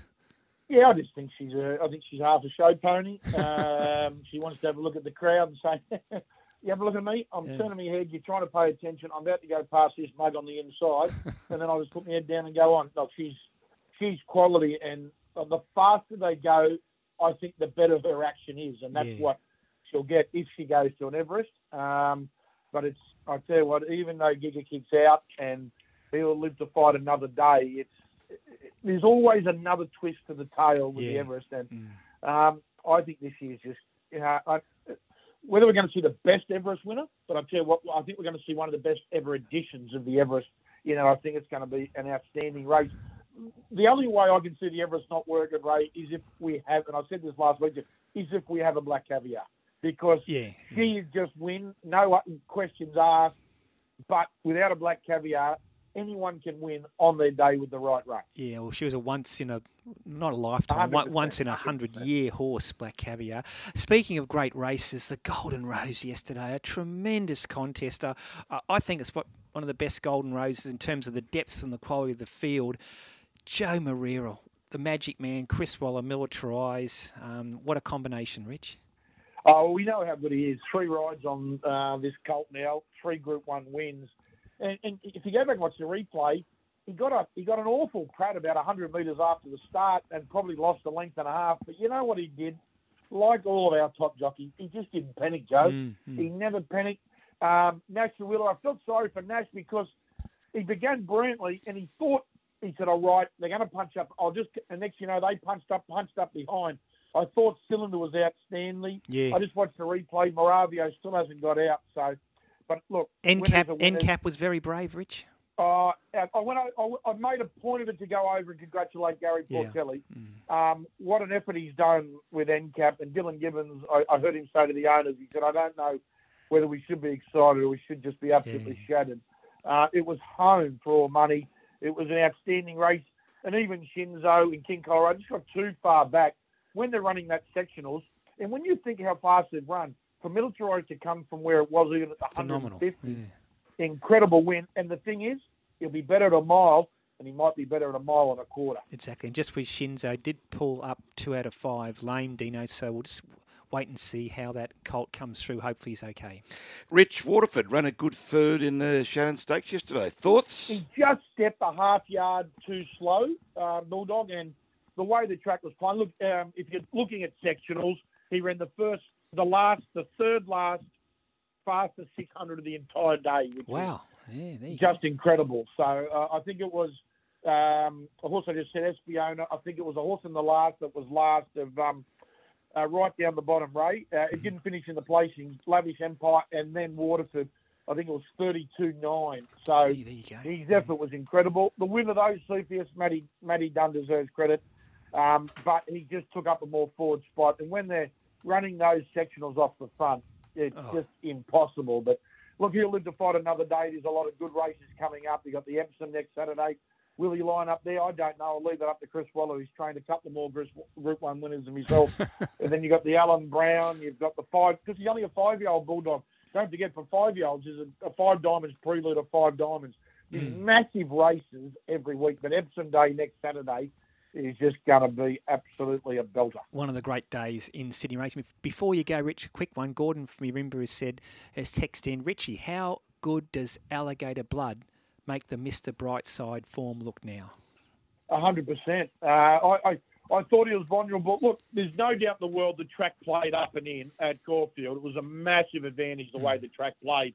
That's why if you go back and look at replays, a horse like Soul can win enormous. Stepardi's win was incredible. But they did go hard, but Alligator Blood had to work for the first the first 500 to get outside the leader, and then when the other horse Tuvalu come off his back, I thought he had beat them. It was great to see Duais back too. Don't about that. Yeah, yeah, Um, The Caulfield Cup, um, Duais and Soulcombe I thought they were the pick out of that race. But Alligator Blood, well done to Adrian and uh, and Gay. I think that's six or seven Group One wins, and he does it like the crowd loves it. They Mm. do it from the front. They're He's tough. He's tough. Yeah. Hey, Rich, appreciate it. Best luck with Waterford going forward into the spring, and um, I think you're on with the Panthers with me next Sunday. Oh, God, give them strength, Yeah. Ray. I will say, Bulldog, I met up with a bloke on uh, Friday for a coffee, Daniel Dixon. I think he's the chairman of the Bears. So I know you're going to have the CEO, CEO later. So I want to wish the Bears all the very best of luck. I thought Billy Idol was better than Meatloaf Ray, and Billy didn't even sing. But I, I was at the AFL last year. I thought Robbie Williams was incredible. But if you want my vote for next year, what about we go left field? The biggest selling music in the world outside of Taylor Swift is country, and she's country. Why don't we just look a Luke Combs, a Taylor Swift, go straight to the top of the tree? There's Richie Callander. That's his On that view note, for next you can, week. you can Tan's in studio. I reckon I know who Tan would want. Who? Queen. Yeah. You're an Adam Lambert fan, No, aren't you? I'm I'm waiting anxiously anticipating a Spice Girls reunion. Oh, okay. Yeah, they've never played Girls. down here. How'd that go with rugby league crowd, you reckon? Actually, it Perhaps might help a different good. demographic go to the game. That's right. That's what it's all about these Exactly, days. That's what it's it? all Yeah. about. Um, Bathurst Cup Day, the Tan, big day. It certainly is. There's also racing in New South Wales at Taree, Sunshine Coast in Queensland, and a big day at Flemington as well. Let's start with Bathurst. The weather is fine. The track are good for the rail true and 21 scratchings. Out of race one, take two, Mr. Casino number two. Race two is clear. Race three, number five, Zippertalist. Seven, Absolutely Wicked, and nine, Schmacko. Five, seven, and nine. Race four, number one, Bobby Shiraz. Number one. Race five, number two, Bell O'Bally.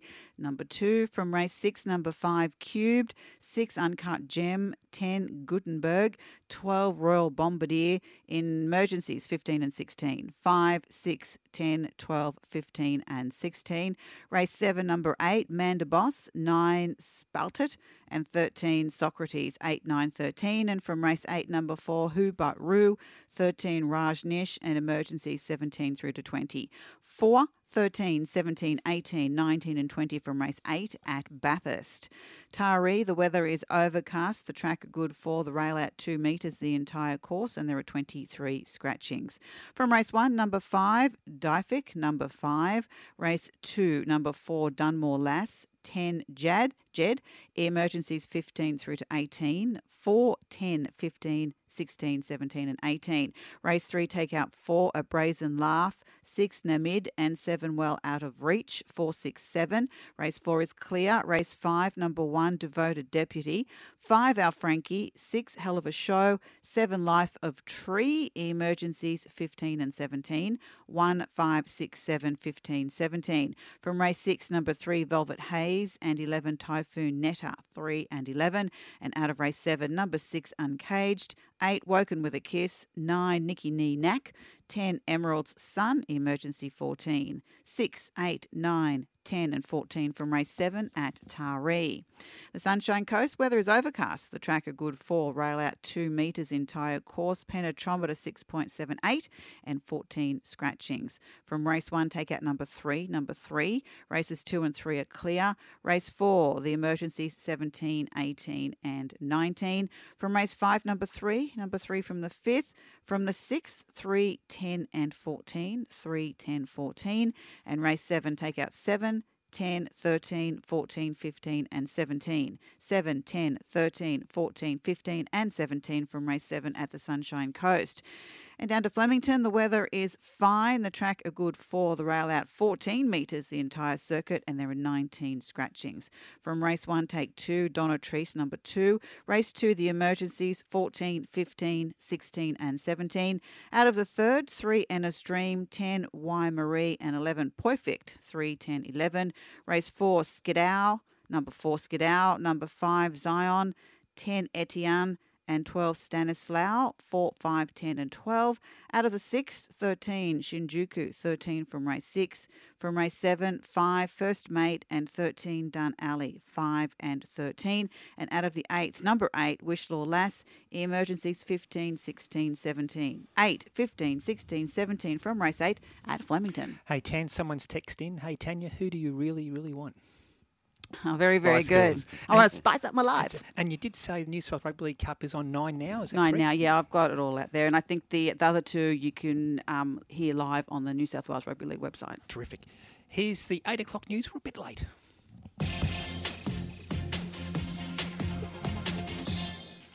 Hello, I'm Sarah Warmby. The 68 year old survivor of the mystery mushroom poisoning in Victoria's East has been released from hospital.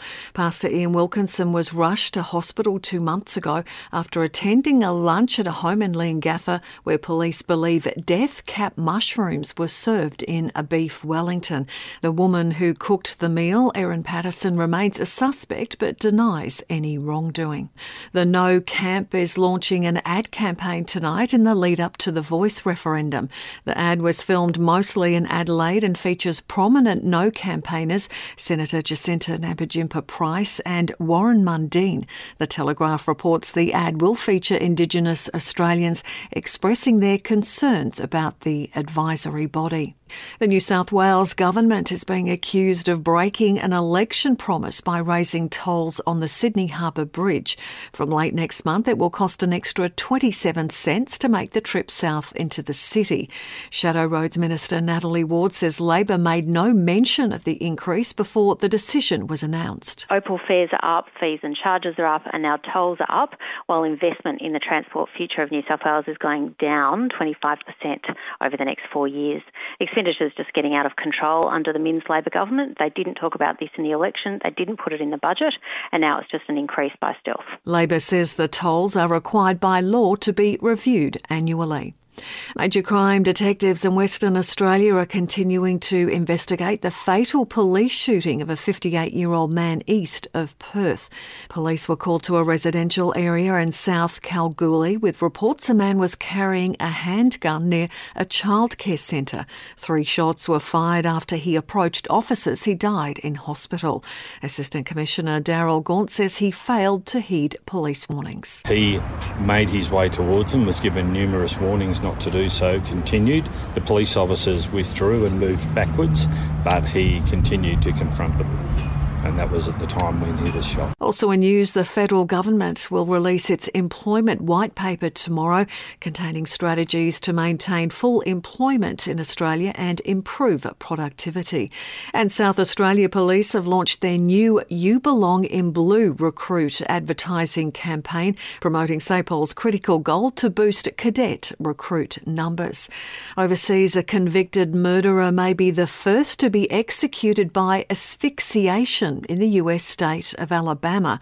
Carol Malone reports. Kenneth Smith is one of only two people to have survived execution in the US. A previous attempt to kill him by lethal injection failed as they couldn't insert an intravenous line. Last month, Alabama Attorney General Steve Marshall asked the court to let the state gas him to death using a face mask connected to a nitrogen cylinder, which would deprive him of oxygen, and it's now under consideration by the state's Supreme Court. Smith's lawyers say it may violate the US Constitution's ban on cruel and unusual punishment and are likely to appeal. Death penalty experts say there's not enough information on the effects of using nitrogen in this way. Oklahoma and Mississippi have approved nitrogen executions but are yet to try it. And a bombing at a security checkpoint in Somalia has killed at least 15 people. This is Air News.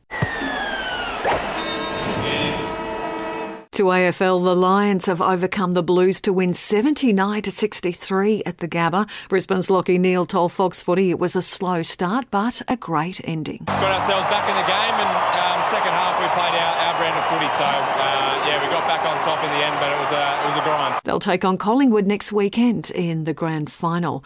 The Brisbane Broncos will go head to head with the Penrith Panthers in the NRL grand final after beating the Warriors 42 to 12.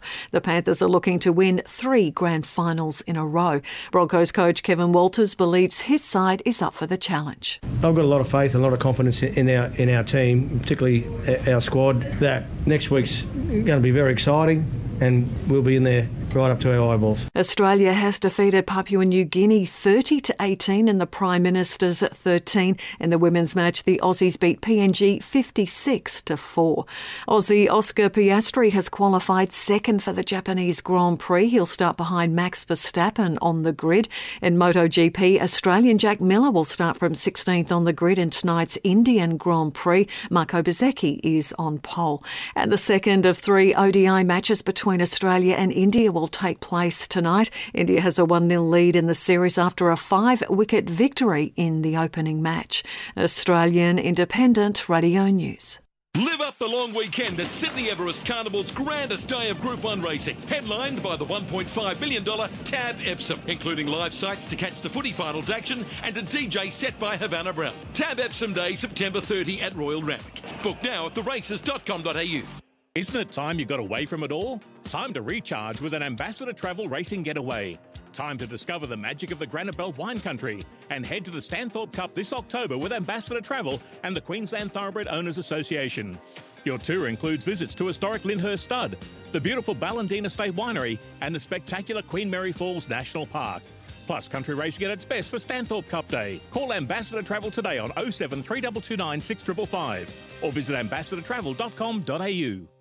Looking to take the next step in your career? Marcus Oldham's Advanced Diploma of Equine Business Management gives you the skills for a rewarding career in the equine industry. Open up unique opportunities across the world in racing, bloodstock, stud management, breeding, horse health, and marketing. There are even pathways to higher academic study. Visit marcusoldham.vic.edu.au forward slash equine to discover why our students have such impressive employment prospects and love this course so much. Traffic on the Big Sports Breakfast. Moving, search Storage King, CanStar Blues 2023 Most Satisfied Customer Award winner. Rated 5 stars in overall satisfaction, quality of storage, accessibility, and safety and security. In French's Forest, an earlier car fire has five westbound lanes closed on Warringah Road at Lambie Road. In the CBD, roadworks are closing Bent Street, heading both ways between Phillip Street and Macquarie Street. The M5 looking good in both directions from Casula into the city. The world's greatest landmarks are now on sale with up to 50% off thanks to Princess Cruises. Visit princess.com to learn more. Princess, come feel the love. I'm Thomas Reeve, number one in racing on Sky Sports Radio. On the Big Sports Breakfast, interstate weather. Sydney today, partly cloudy, a top of 21 degrees. Melbourne, lovely sunny Sunday and 24. Brisbane, partly cloudy, a top of 23 degrees. Over in Perth, mostly sunny and 24. Adelaide, sunny and a top of 28 degrees for Adelaide. Hobart, partly cloudy and 21. Darwin, mostly sunny, a top of 33 degrees. And in Canberra, morning fog clearing to a sunny Sunday and 22 degrees.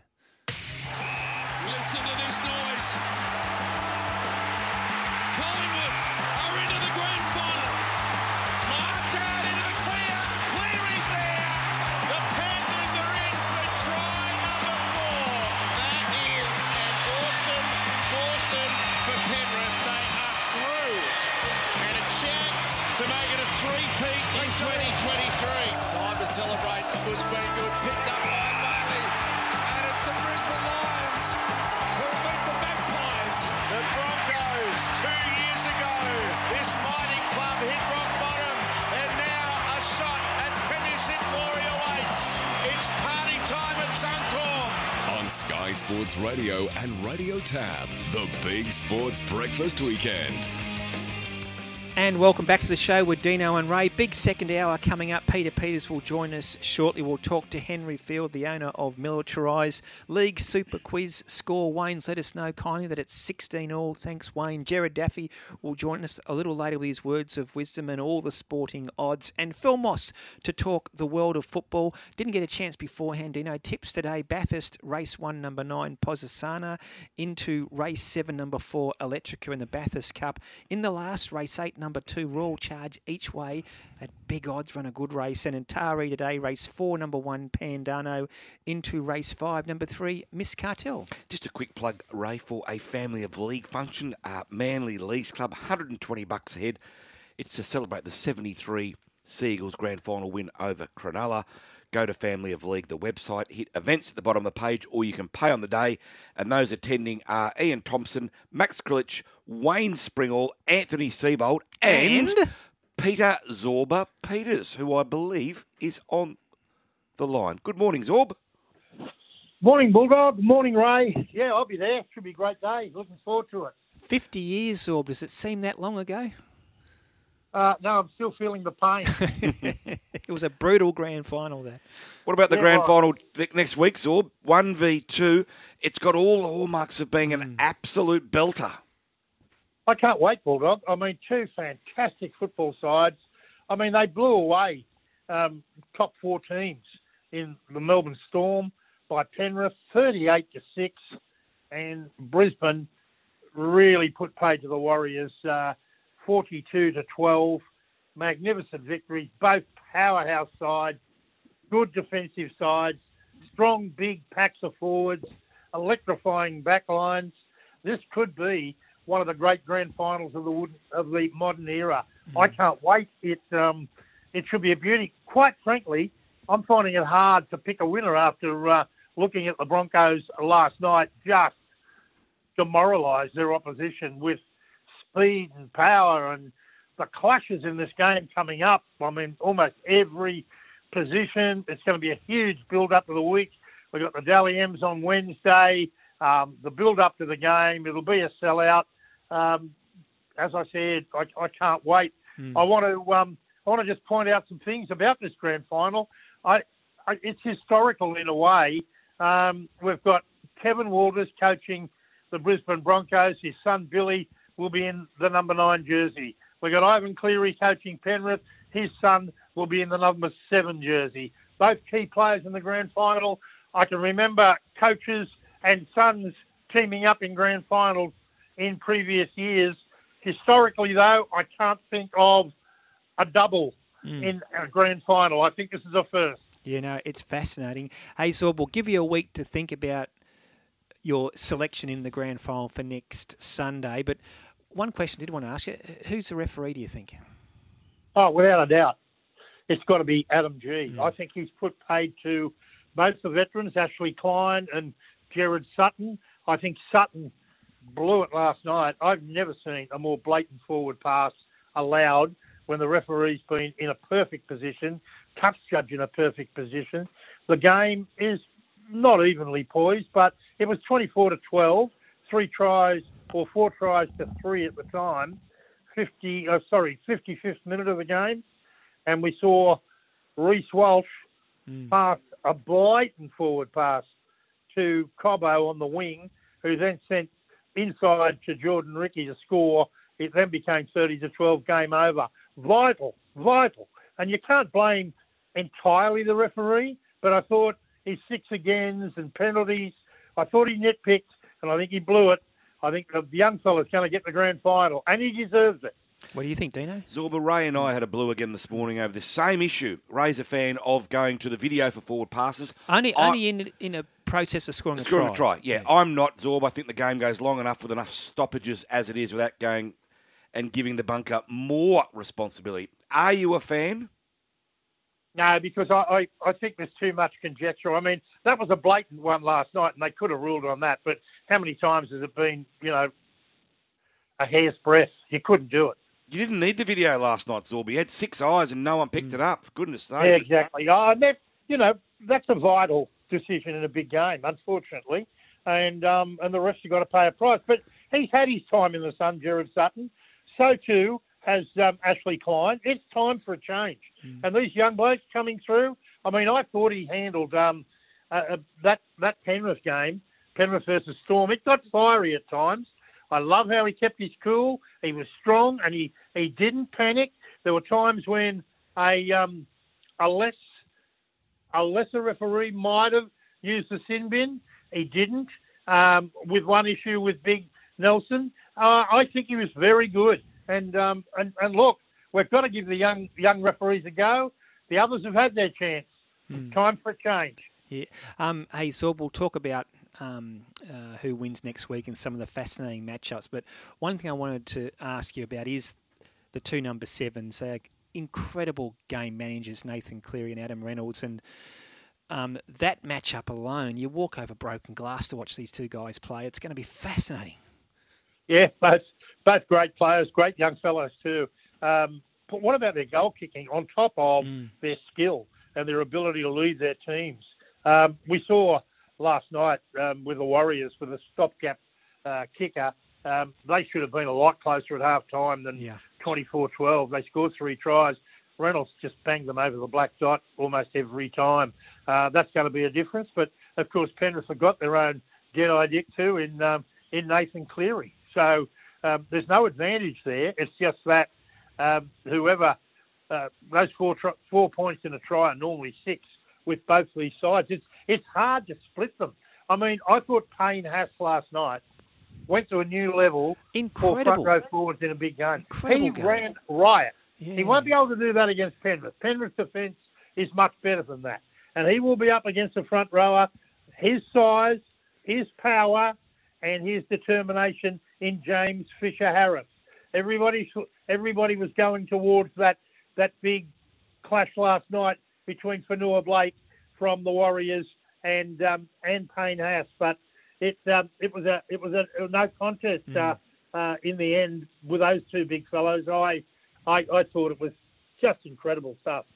Zorbo I had to um, think back this morning when asked about Reece Walsh's electric speed. The two blokes that came to mind over 20, 30, 40 metres were Slippery Morris and Steve Mortimer. Can you think of anyone who has such sizzling speed compared to what Reece Walsh offers up every not when he single week? not when he does that skip and a jump and he's in midair. Mm. You can't touch him. He mm. seems he seems to gain power in midair, which is a stupid statement from a stupid man, but he does. He's incredible how He's he amazing. how he just takes off. He's an incredible player. He made a mistake last night, threw an intercept pass for uh, for the Warriors to score a long distance try, but it doesn't phase him. He's got that much confidence in his own ability, and he's up against a very good fullback in Dylan Edwards, completely different in style, but very very safe. He's already won a Clive Churchill medal. He's a brilliant player. Um, this game is just something else. I thought Farnworth last night was absolutely outstanding. They're going to lose him, the Broncos, and he'll be a big loss to them. I thought Luai on Friday night shut a lot of people up. Um, everyone said he couldn't get through the game. He got through it okay. Ivan Cleary gave him a rest. Now, I want to talk about, I think the coach of the year for the Dally M's should go to the winning coach of the grand final. But that can't happen because we don't know um, on Wednesday night who will win the coach of the year. But I just want to say that I think Ivan Cleary has now earned his place alongside Craig Bellamy and Wayne Bennett as a super coach of the modern era. Four grand finals in succession is enough proof for me what a great coach he is. He's rarely flustered, he's always prepared, and he's loved by his players. Now, if Cleary's Panthers three-peat next Sunday, they'll be the first club since Parramatta in 81 83. Much is made of Coach of the Year, but as I said, I think it goes to um, goes to the winning coach. Kikau, Burton, Api Koroisau. They've all left the Panthers in recent seasons, but they haven't been missed. Cleary is also a master mentor of coaches. Young coaches thrive under him, and we're seeing them pop up all over the NRL. I want to salute him. I think he's a great, great coach, and um, he's gone from a young soccer player on the Northern Beaches to an elite coach in rugby league. Congratulations to him. It's scary to what he can achieve in the game. You're looking forward to this afternoon, Zorba, no doubt. Will you be? Will you, will you be going? Will I be going to see the Bears play in the grand final? Oh, no, I'd, I'd rather go to Allianz Stadium and watch the Roosters and the Titans in the women's game than watch North Sydney play in any game. Why the dislike so much? Why is it so no, no, deep? no. Hang on a sec. I'm just saying I appreciate the football that the women are playing rather than players that aren't in the NRL. Okay, fair enough. You're So, and, your and. I, I want to say, it's, why did the NRL miss an opportunity here? South Sydney play North Sydney in the grand final of the New South Wales Cup at CommBank Stadium at 3 p.m. We've got the, the women playing in Newcastle. Newcastle play Brisbane at 2.05 at McDonald Stadium, and the Roosters at Allianz Stadium for their game against the Titans. I, I, I can't believe that we're all over the place when we could have had a great afternoon featuring the men and women on the same card at the same venue. That's a good It call, make sense To me, uh, I want to talk about just quickly the Dally M's um, players taking their mums to enjoy the red carpet at the Dally M's will continue this week. The rising Newcastle centre star Bradman Best will take his greatest fam, his mum, Toby, for a night to remember. Players recognise the support their mums and dads right from the early days of um, their under eights right through, driving them to games, making sure their gear's packed, making sure they get over their injuries. It's wonderful to see, and it's good to see the players reward their parents, particularly their mums, on the big night. I don't know if he'll be centre of the year, but he's right up there, um, and he um, he certainly is a, um, a star of the future, Bradman Best. Well said, Zorb. Hey, Zorb, enjoy that 50 year reunion of that incredible grand final in 1973. Enjoy grand final week, and we'll dissect the 2023 NRL grand final preview next Sunday, Zorb. Can't wait for it. Should be fantastic, and um, this will be a grand final to remember. Go the Bears. Right. Yeah, go the Bears. Win something. There's Peter Peters talking everything about this grand final week. It's going to be huge, Dino. A couple of quick text messages here. Dave from Wattle Grove says last year uh, Brad and Jake Arthur, which is a good point. Uh, no name on this one. Short memory, Zorb, Martin and Johnny Lang. Well, Zorb doesn't have a short memory. He did say the last time there was a double. Yeah. So he's right. But yeah, Martin and Johnny Lang. And Steve from DY says Phil Blake, over 30 metres. Yeah, Blakey was dynamite. Brilliant. That chip over top and regather, he was great to watch. I did a story on Blakey last week saying he's now not with the Queensland Reds anymore. Mm. They've had a restructure, and he's looking for a rugby league team. He's to- coached to the Wallabies. align, yeah, okay. Uh, he's coached Leinster. He's coached um, uh, Western Force, Manly Marlins. So he'd be a great acquisition out there, Phil Blake. Tell me if I'm wrong. Was it Bozo once said that Phil Blake's got more natural ability in his little toe than any other player in the game, or so- something like that? I can't remember that quote, but Something yes, like that. he was He a true um, whiz kid. Incredible to watch. Listen to Dino and Ray on the Big Sports Breakfast weekend. Skipped breakfast? Have you heard from Clarkey? We're trying to find someone who has. no. I got a text off him just after he left saying, wow, Broncos. So he saw the result in the Broncos Storm match. I asked him a question. I haven't heard back from him. So I'm just worried. I just figured you might have heard from him. No, I don't even think I have Clarkie's number. I don't think I'm allowed. I'm not. I'm not at that level yet. Got plenty of numbers. Yeah, Let he me tell does. maybe I'll get. Maybe I'll send him a DM. The Big Sports Breakfast, weekdays from 5.30 on Sky Sports Radio and Radio Tab. The Tab Everest, the world's richest race on turf. $20 million. Royal Randwick, Saturday, October 14. The Tab Everest. Will you be watching? Introducing the car sales car of the year, the all electric Kia EV6. With up to 528 kilometres of range, the Kia EV6 is leading the charge. And with its ultra fast charging technology, you can charge from 10 to 80% in as little as 18 minutes. The Kia EV6 car sales car of the year. Find out more at kia.com.au or drop into your nearest Kia dealer. Kia, movement that inspires. Live up the long weekend at Sydney Everest Carnival's grandest day of Group 1 racing, headlined by the $1.5 million Tab Epsom, including live sights to catch the footy finals action and a DJ set by Havana Brown. Tab Epsom Day, September 30 at Royal Randwick. Book now at theraces.com.au. Hi, Craig Lowndes here. As a professional driver, safety is my highest priority. That's why I'm a proud ambassador for the Australian Road Safety Foundation. September marks Rural Road Safety Month. Now, it's a national initiative to highlight the horrific stat that two out of three fatalities occur on our roads happen either in rural or regional areas. We're calling on you to choose road safety every time you're behind the wheel. I choose road safety for every single road user. Who do you choose it for?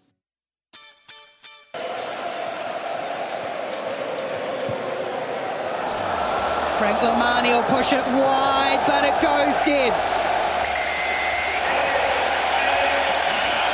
And a result 69 years in the making. Sees Fiji beat Australia. On Sky Sports Radio and Radio Tab, this is the Big Sports Breakfast Weekend. Yeah, that was Fiji upsetting the Wallabies 22 15. That was back uh, about a week ago, and that has certainly put Australia's World Cup campaign in real jeopardy. They have to beat Wales tomorrow morning, Dino, to stay in the tournament. Yeah, a couple of SMSs here about father sons in grand final. Peter Tex, what about Wayne and Darius Boyd? Very good. Very clever. Now, I love this one, right? before we get to Henry. Damo of Orange. Morning, Ray and Bulldog. I can't wait till next Sunday's grand final. It should be the best ever. I'm just sitting in the jacuzzi having a can of Great Northern, listening to you two legends. Love the show. Damo. You've had an early. early can. Early start. I don't mind an early drink, but that's ridiculous. Oh, no, well, he might be on holidays, yeah. Maybe there's a little uh, resort out there at Orange, and he thought, you know what? I'm going to rip in nice and early. Let us know what the grand final routine on a Sunday morning is, Damo. Yeah. What time do you crack the first one on it? Damo, it's eight thirty. Yeah. Text us back just before ten. If when we get off air, just let us know how you're going if you're still awake. It's a fair effort. It's a long day coming up anyway.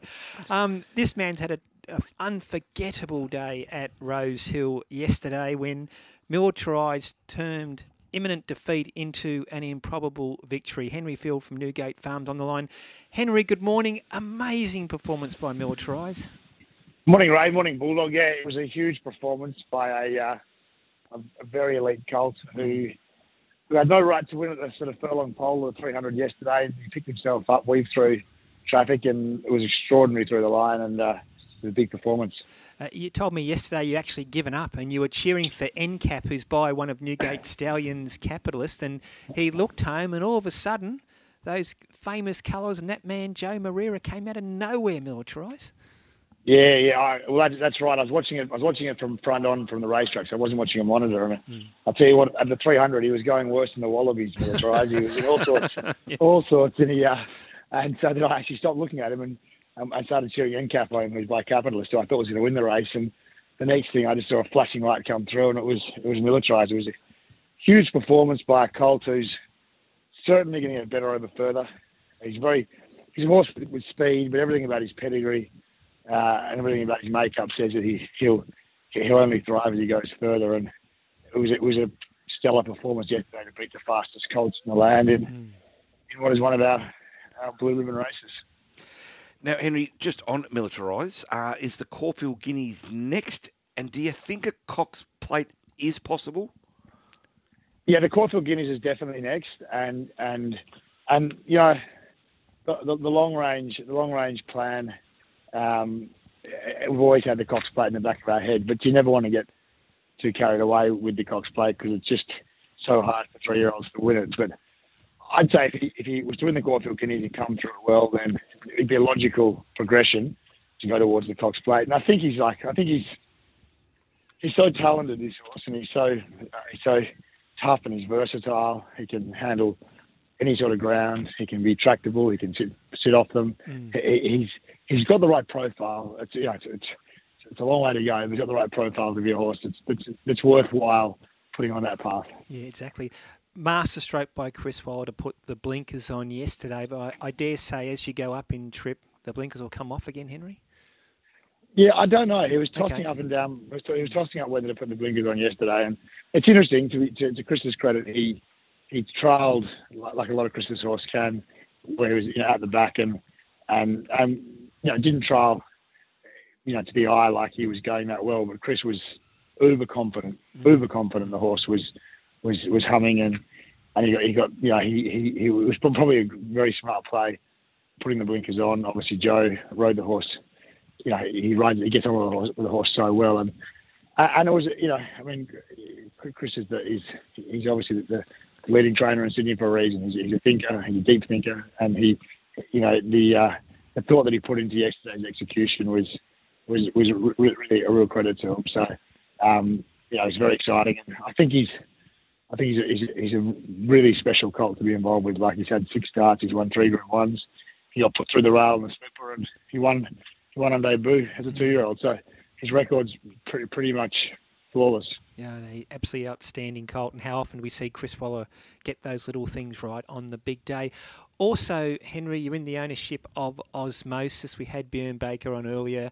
He- He was outstanding in the Heritage Stakes. Talk about an exciting three-year-old.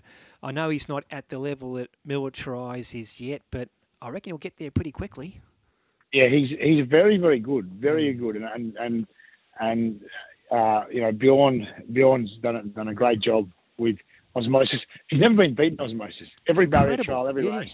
Exactly, four trials, three races, seven times he's competed. He's won every single time, uh, and and you know to be fair to Bjorn, he he he left.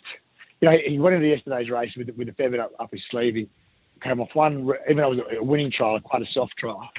And he actually profiles up quite a lot like Giga Kick did last year going into the, the Everest, if we can get a slot for him. Like he's a he's a progressive three year old. His ratings his ratings keep increasing race on race. He's untapped. He goes down in weight. He can sit up on speed. He's got a lot of pluses. And um, I would say that if, if uh, you know if, if, uh, if we're fortunate enough to get an Everest slot as a group, um, that we will certainly be trying to get one, and, and I think that's the way Bjorn wants to go. And we're very fortunate with the ownership group, the Derby Racing ownership group, that they were they were good enough to, to entrust us with coming into the Colt and his stud career when he finishes racing, and and um, we're very, you know, I suppose we're very lucky to be involved with his Colt because he's uh, he's certainly, you know, I've never seen Bjorn, I've known Bjorn a long time. I've never seen him so excited about a horse And, ever. and nervous. And nervous, Henry. He was nervous Yeah, in the build-up, you know, yeah. so... Yeah, it really, really, really- was, and and and you know, uh, you can see with the whole team how, how how much that victory meant to them, and it was a beautifully executed win by Rachel, who put the horse in the perfect spot, um, and and it was just a, a great result to start off. Start off his his, his, his spring three-year-old campaign, and, So and hopefully we can get him a berth in the Everest because uh, you know these these three-year-olds, especially the untapped ones like he is, have got a very very good record in the Everest. Yeah, exactly, yeah. So. Henry, I hear through the grapevine you're a footy fan. I assume you are. If you are, got a tip for the grand final? Oh, geez, I tell you what, I just can't wait. You know, I just can't wait to, to sit back and watch it and just enjoy the day. You know, it's uh, it's, uh, it's it's one of my one of, it's one of the great sporting events, uh, and it's. I've been to a few, few games this season, and I've loved every one of them. So I've seen you at Penrith Park know. a couple of times, Henry, so are you, are you a Panthers man? Well, I've been kind of invited out to the, the Panthers game a couple of times by the alums who, who sponsor the Panthers, and geez, they're great hosts. And I, I went and got an XXL Panthers jersey the last time I was out there, and I couldn't even put it on. So I was a bit embarrassed. I was a bit embarrassed by that. But uh, but no, they, I mean they're, they're an extraordinary football team, and they they do the small things right, and they're they're they're, they're going to be bloody hard to beat, aren't they? Henry, I'm surprised you would have seen Ray because generally he's in the private suites. We you sound a bit more knockabout, you know, bloke on the hill having a pie. Yeah, yeah, no, I, I, I, was, I was, I was looking up through the through the window I could see him up there with his, with his, with his, with his glass of Shiraz. Yeah, yeah, yeah. Just looking down his nose at people. No, That's what he does. I'm a Westie, born and bred. I love it out there. Hey, Henry, I, I'm hoping you'll um, come on this week, next week, tomorrow. A little plug for tomorrow night's show, and um, we'll talk more about Think About It there as well, because we'll see him next Saturday in the Premier Stakes. That's the horse that you've got in the Everest slot already, and who knows what might happen with Osmosis in coming days. I, I, was, I was just I was, I was messaging Jamie Walter back and forth this morning. It's amazing to think that six six months ago to think about it would be would be favourite for an Everest. But that's, Incredible. That's, that's that's that's such a it's such an exciting race. There's so many moving parts, and looking forward to being on the show tomorrow night. Right? Exactly. Thank you, thank you so much, Henry. Congratulations on yesterday. We'll talk again tomorrow, and, and thanks for joining us on a Sunday morning. Anytime. Cheers, guys. Thanks, Henry. There's Henry Field, the Newgate Farm Supremo, and uh, he's, he's in a good spot, isn't he, Dino, with horses like Militarize, Osmosis, and he's got Think About It in his Everest slot. There's a couple of very funny texts come through, okay, Ray? Yeah. Uh, we're talking about uh, all nighters are all nighters. I see it differently to you guys, says Manly Man L. You think 8.30 is an early start. It might just be a late finish. Rooster Man says, get into it, buddy. Never too early. Just don't drown. Well, Damo's come back to us. This is a guy who said earlier that he's in a jacuzzi having a great noise listening to this show. He said, It's going to be a long day, boys. I don't think I'll make the first race at Bathurst. Call now for the League Super Quiz. It's thirteen fifty three fifty three for the League Super Quiz. We're playing for a one hundred dollar cash card, courtesy of Tab. So call now on thirteen fifty three fifty three to be part of the League Super Quiz. Go Damo. The Tab Everest. The world's richest race on turf. $20 million. Royal Randwick, Saturday, October 14. The Tab Everest. Will you be watching? Bigger, better, leany, meeny, money, mo, and flower. You're the chosen one. Pick your favourite Kia. From the award winning Kia Sportage to the street cred delivering Kia Seltos. Or Kia's most powerful car ever, the all electric EV6 GT. Book a test drive today to find your chosen one. Find out more at kia.com.au or drop into your nearest Kia dealer. Kia, movement that inspires. At Drummond Golf, we understand your passion.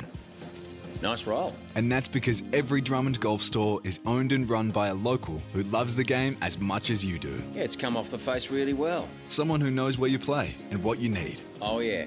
Looking good. With Australia's biggest range and expert knowledge. Great. Now let's try that putter with this grip.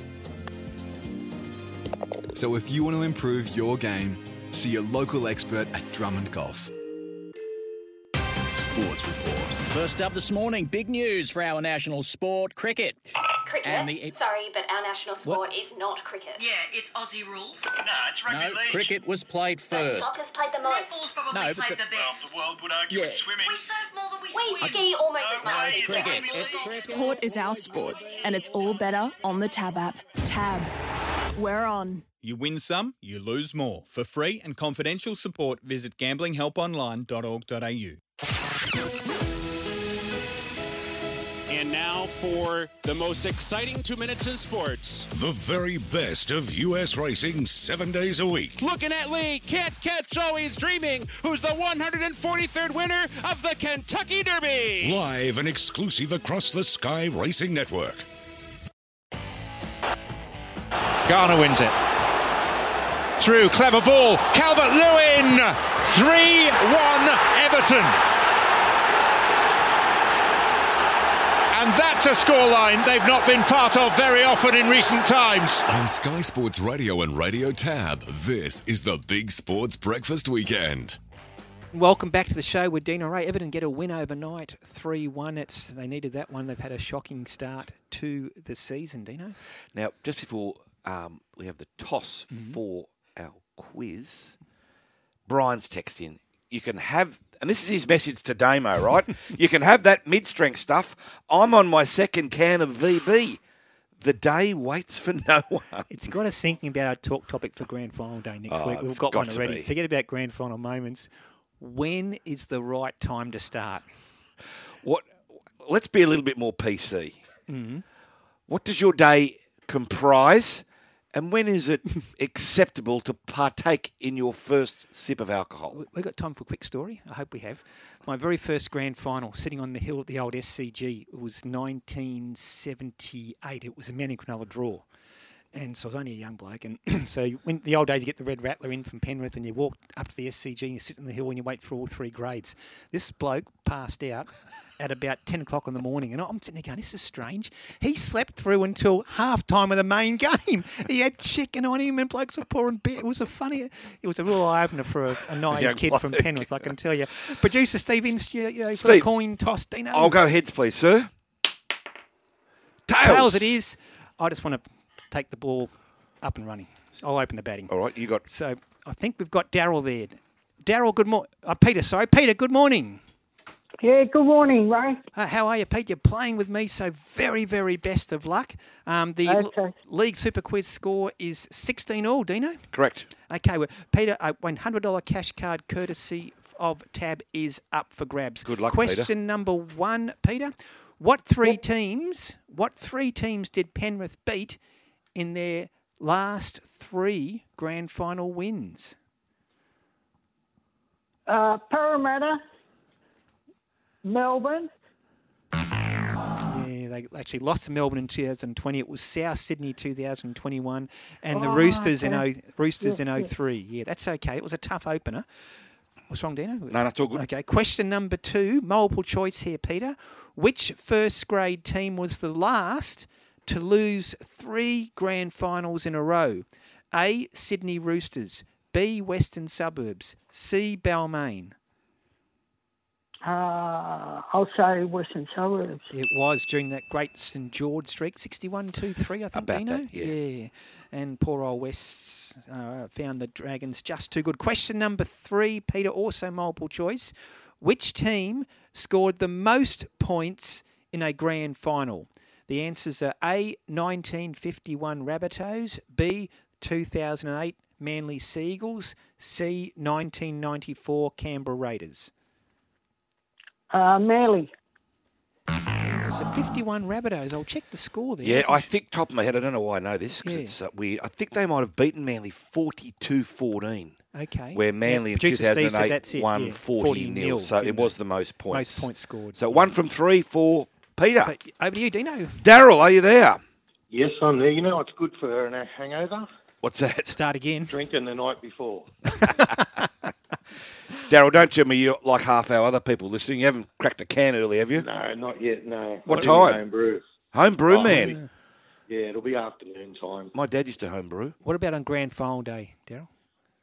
Oh no, that game starts really late, don't it? You gotta pace yourself, You, you don't want to write, write yourself off. You got to pace yourself. My dad used to wrap a, an electric blanket around the, the, the keg or the vat. Oh. yeah. Yeah. That would keep it warm. Is that right, Daryl?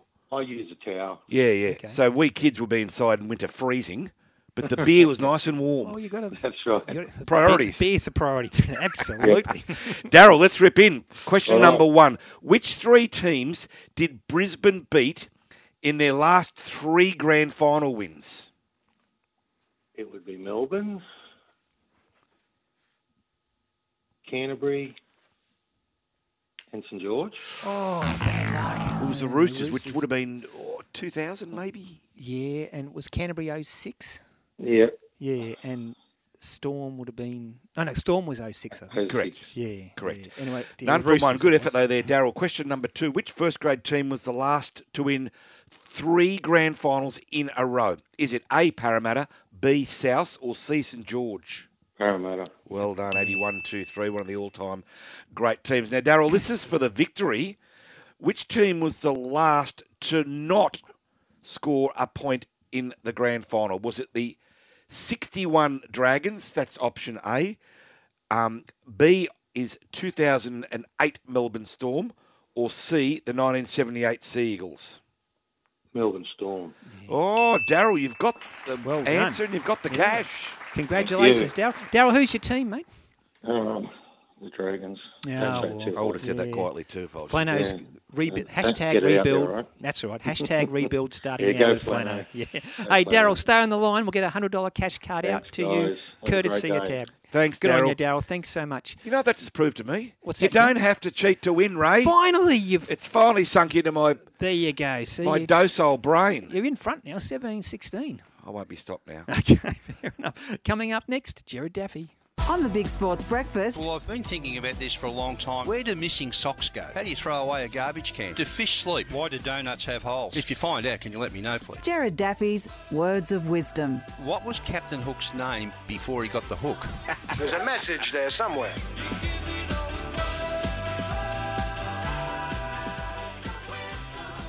Gerard Daffy, good morning. What's our words of wisdom for today? Good morning, lads. Why do they call it chili if it's hot? Very good point. yes, like that. yeah, I like it. Yeah. How do you go with the Doesn't chilies? You're back Yeah. in form in How do you go with the week. chilies? Oh, no, no good. Yeah, I'm, I'm hopeless. I'm No, absolutely no hopeless. good at all. Now, How- Daff, I do you- don't understand anybody having anything like that or even curries and then wanting it hotter.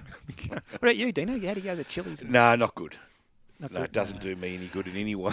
Hey, hey, Gerard, we're getting a little teaser for next Sunday because I think we've already landed on our talk topic. When's Hmm. an appropriate time to open that first can on grand final day? What do you Well, reckon? I've been listening to a lot of the feedback this morning, and I must admit, uh, I've been down that path before. That's not me anymore, but oh, maybe lunchtime. It, it depends how your constitution is, Ray. Whether you whether you run the distance, you, you want to see the end of the game, surely.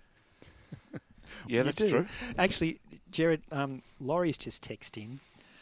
You're like this. He says, Hi, Hmm. Ray. I'm concerned that so many of your listeners need a beer this early in the day to get through three hours with Bulldog. Good Laurie. Daly. no, no, it's a Oh, different. I was going to say. Dear, I oh dear. NRL Grand Final. It's this is going to be one of the classic games next Sunday. Who, who's going to start favourite? Well, Penrith will be favourites, um, but I'll tell you what, there's plenty of money out there for the Broncos. Last night, when we knew who was playing who, we put Penrith up at $1.60, Brisbane 235, a line of four and a half points straight away. Though I mean there was a lot of bets, obviously, but one bet, one bet alone, thirty-eight thousand at two dollars thirty-five. So the Bronx are into 230, Penrith at $1.62. That line is three and a half points. You have been talking about the New South Wales Cup. Uh, that match today, South $1.53, North Sydney 250, line four and a half points. I might as well mention the two women's matches as Yep. well. Mhm. That'll keep us entertained all afternoon. Newcastle $1.55, the Broncos 240, a line of three and a half points, and the Roosters $1.26. Gold Coast 380, that line ten and a half points. We've got the Clive Churchill medal up, and Okay. no real surprises as to who heads this market. Nathan Cleary at 325. Reece Walsh, Reece Walsh at 750, Adam Reynolds 8, Isaiah Yeo at 850, the rest are 10 or better. So there's prices there for every player. And naturally enough, a lot of the bet types are already open for next week. We'll have the first try scorers, etc., in the coming 24 hours or so. Now, Daff, there's drama again. Mm, there is. And this one is innocent. And No. I say that with a hand When on I heart. saw that question, I thought this is a disaster waiting to happen. Well, Shane from Butterham said there's controversy again. Yeah. Didn't Mm. Bulldog give the manly score during Mm. Ray's question? Cheating on a grand scale. And Craig from Tamworth chimed in. Controversial qu- quiz again. You guys spoke about Manly being beaten 40 0 when explaining the highest amount of points scored in a GF. Oh, so the second dear, contender had the answer. I did. I. I, I, I, re-emphasised those scores. Remember, Ray? I said did? 42-14, and then Manly won 40 0 So if Daryl's heard that, clearly he's got an edge on and the question. also, when we're talking about Western suburbs, we said they got beaten by the Dragons 61, 62, 63. The Dragons is one of those answers in. There's no way he could have not got the right answer. I think I need a beer. Uh, I used to like the quiz, and, and um, obviously being having a little association with the show, I sort of felt compelled to stick up for it. Not anymore. Not, not anymore. Hey, It's- I mean, it's it's just disintegrated into well, it's it's, a total farce. It's a It's a fiasco. farce. It's a total It's a fiasco. What about the Churchill Medal and then into AFL, Daff? Uh, the AFL, I mentioned the Churchill. Uh, the AFL, Collingwood, $1.75, Brisbane 210, a line of four and a half points. I think on face value, Collingwood probably should be a little bit better, but there's been so much money for them, both before the season started and throughout the season. Uh, that that's where uh, they are at the moment. I, think we'll see plenty of money for for uh, Brisbane. That Norm Smith medal won't open until later in the day. The boys are putting that together now. But of course, tomorrow night, Mm. the Brownlow medal. I should mention because this time of the year, every year we find um, we get people asking about the Dally M. Yep. Uh, that that rule was changed several years ago, whereby any of the wagering service providers um, signed an agreement with the NRL that we wouldn't take bets on on that particular medal anymore. Mm. But the Brownlow medal, it's a bit different. And Nick Daicos, the favourite, 280. Marcus Bontempelli, 3. Zak Butters, Christian Petracca, 6. Lachie Neale, 13. There are a million bet types on it. Some of the bigger bets. Last week, we took a, one, one single bet off a tab customer. $36,364 on Christian Petracca at Wow. 650 Yeah. why 364? That uh, that was for a liability of 200,000, so that's what that one rounds Okay. out to. And even in the past two weeks, Nick Daicos uh, at three dollars, a ten thousand, a nine thousand, and a six thousand. So plenty of big money around on the Brownlow, which of course is tomorrow night. Who's your tip, Gerard? The Brownlow. Uh, Bontempelli. yeah, I'm sort of with you actually, but um, anyway. Nick Daicos didn't. Well, he didn't play for three weeks, and in the fourth week, when he when he broke his kneecap, he wouldn't have got a vote that night. Now he Mm. will have a handy lead when you're watching the vote live, but um, some of these other guys, Bontempelli, Petracca, even Lachie Neale's got some hope. Yep. They're proven vote getters, Ray. So yeah, I think I'd be betting away from the favourite. No, fair enough. Um, are we any chance tomorrow morning against Wales to stay in the Rugby World Cup? I should have mentioned. Uh, I know we've got tens of thousands of listeners in Adelaide, and it's the SANFL final today. Glenelg short dollar forty, Sturt two dollars ninety. Okay. That line fifteen and a half points. Yes. Um, Gee, aren't opinions divided here, and I hate to see what's going to happen if Australia lose.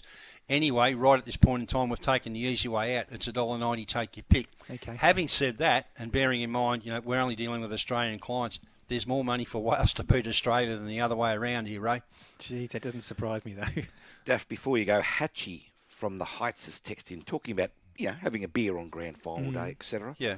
Up at two a.m. on GF day to put the brisket on the smoker. So I'd have to have a couple of beers then to make sure everything is running okay. Of course, yeah. of course you do. and once you start, well, it would be wrong to stop. Only true Australian beer as well. That would be Cooper's Pale 2 Ale. a.m. start on GF Hutchie, day. surely I guess the obvious question see the is, Hutchie, why isn't your missus putting the brisket on? Oh, gee, that.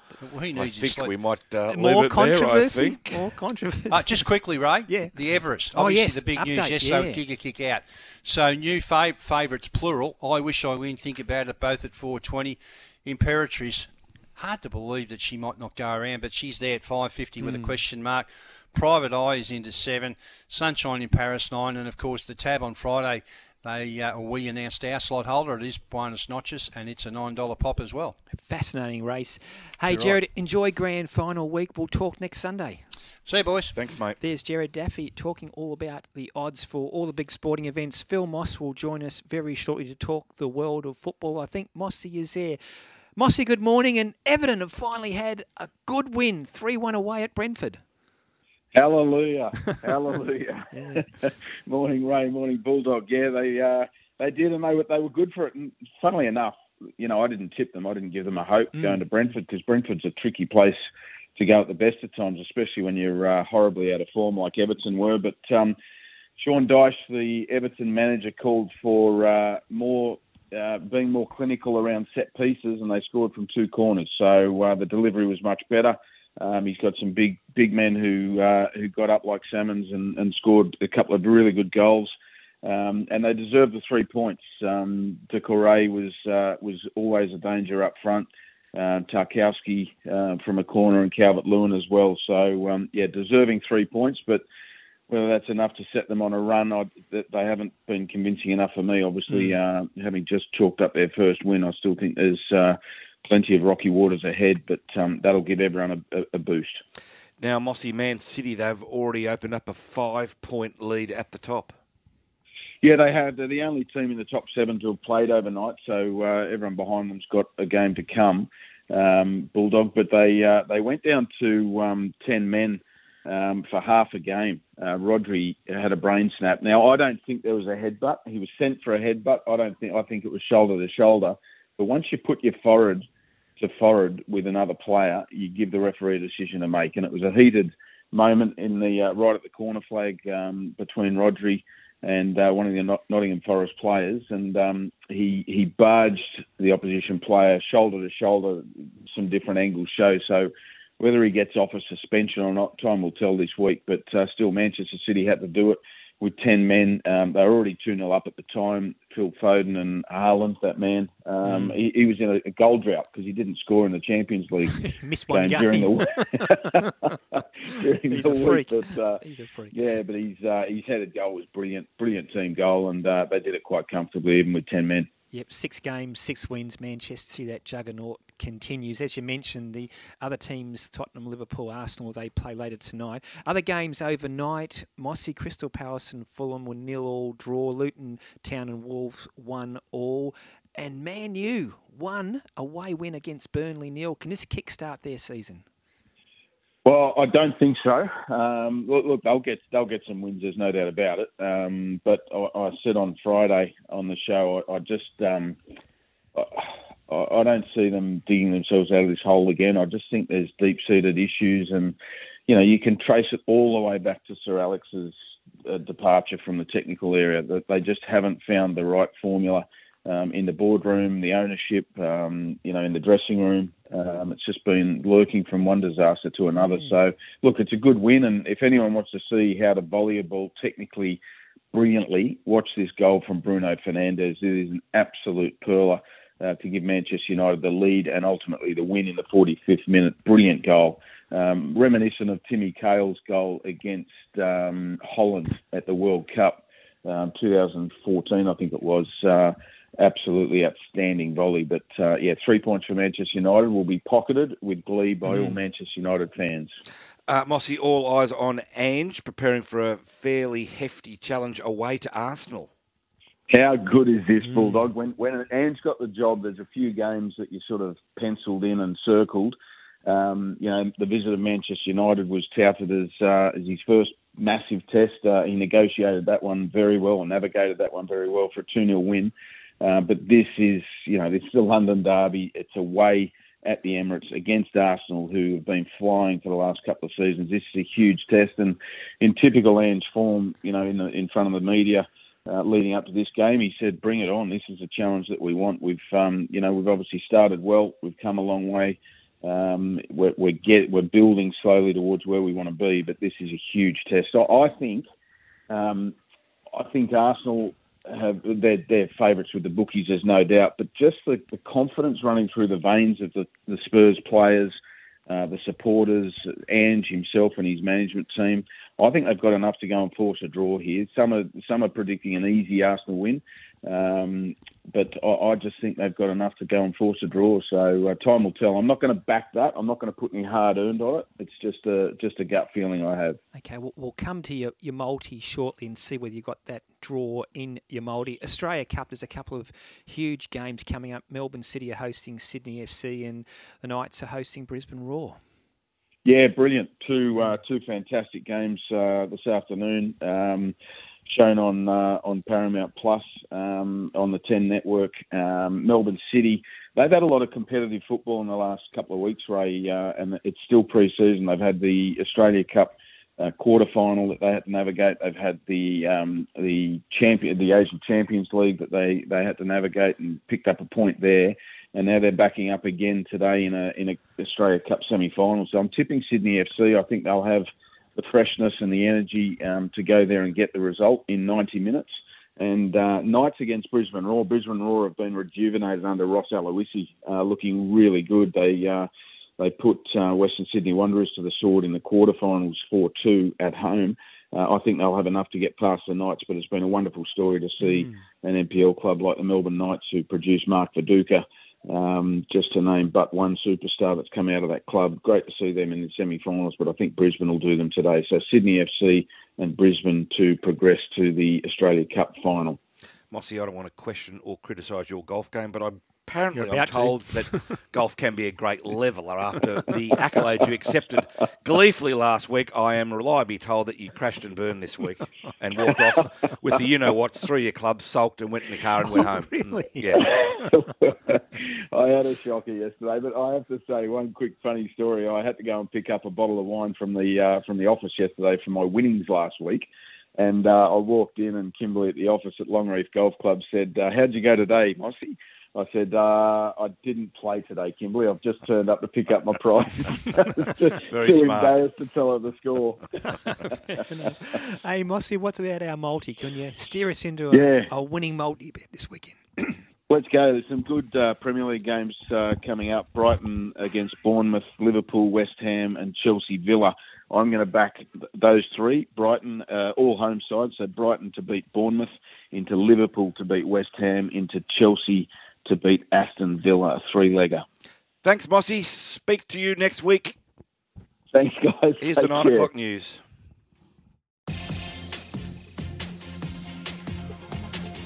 Hello, I'm Sarah Warmby. Last night's NRL and AFL preliminary finals has injected $10 million into Brisbane's economy, but the cash splash isn't over just yet. Matt Hepworth explains. A combined 90,000 people packed into Suncorp Stadium and the Gabba last night to watch the NRL and AFL preliminary finals. It's estimated up to 30,000 of them came from interstate and overseas. The two events injected $10 million into Brisbane's visitor economy, but the cash splash isn't over yet. Week two of Queensland's school holidays continues tomorrow, while thousands of visitors are expected to flock into the state with the start of school holidays in New South Wales. Combined with those footy finals, it's expected to deliver an additional $1.5 billion into Queensland's visitor economy. A record number of people are reluctant to turn up at a polling booth for next month's referendum, choosing instead to apply for a postal vote. More than 1.2 million people have already applied to vote by mail, some of them wanting to avoid potential hostility between yes and no supporters. The Australian Electoral Commission has even expressed concern about the security of its staff and volunteers. Federal police are warning small businesses to be on alert amid a rise in cyber attacks. Emily Minnie reports. The AFP says cybercrime is the break in of the 21st century. Fraudsters are hacking email accounts and altering bank details on invoices to scam individuals and businesses. Cyber criminals are also impersonating employees, using the compromised email accounts to make fraudulent transactions and redirect salary payments. Businesses lose an average of $64,000 per scam, and a total of $98 million was lost in 2021 22. Operation Dolos, launched to help recoup the lost funds, has managed to return nearly half that figure. There's fresh hope China will lift tariffs on Australian wine imposed after a diplomatic dispute in 2020. China's Ministry of Commerce has flagged a packaged solution for easing restrictions on wine, as well as Australia's tariffs on Chinese steel. Homicide Squad detectives are investigating a fatal stabbing in Wyndham Vale in Melbourne's west. It's understood two groups of people were involved in a fight on Friday night. An 18 year old man died at the scene. This witness says the victim's mother called desperately for an ambulance. Mom was just help me, my son, and she's running around and she got phone. She said, please come quickly. Uh, I need to save my son. Between six minutes, I think he's already gone. No arrests have been made, and it's not known if the victim was known to his attackers. Also in news, West Australian families still feeling the impacts of record flooding in the Kimberley region will be given access to temporary accommodation units ahead of the incoming wet season. And military working dogs could become honorary members of the RSL if a change to the RSL Australia constitution is passed. The New South Wales branch of the league has submitted a board paper requesting the dogs they have served alongside be eligible for membership. This is Air News. There was plenty to get excited about in Brisbane last night with an NRL and an AFL winner. Terry Daniel takes a look at the AFL. The Brisbane Lions secured their spot in the AFL Grand Final, downing the Blues with 11 13 79 to 9 9 63 win at the Gabba. The Lions trailed in the opening quarter, but strong play in the midfield opened the scoring gates.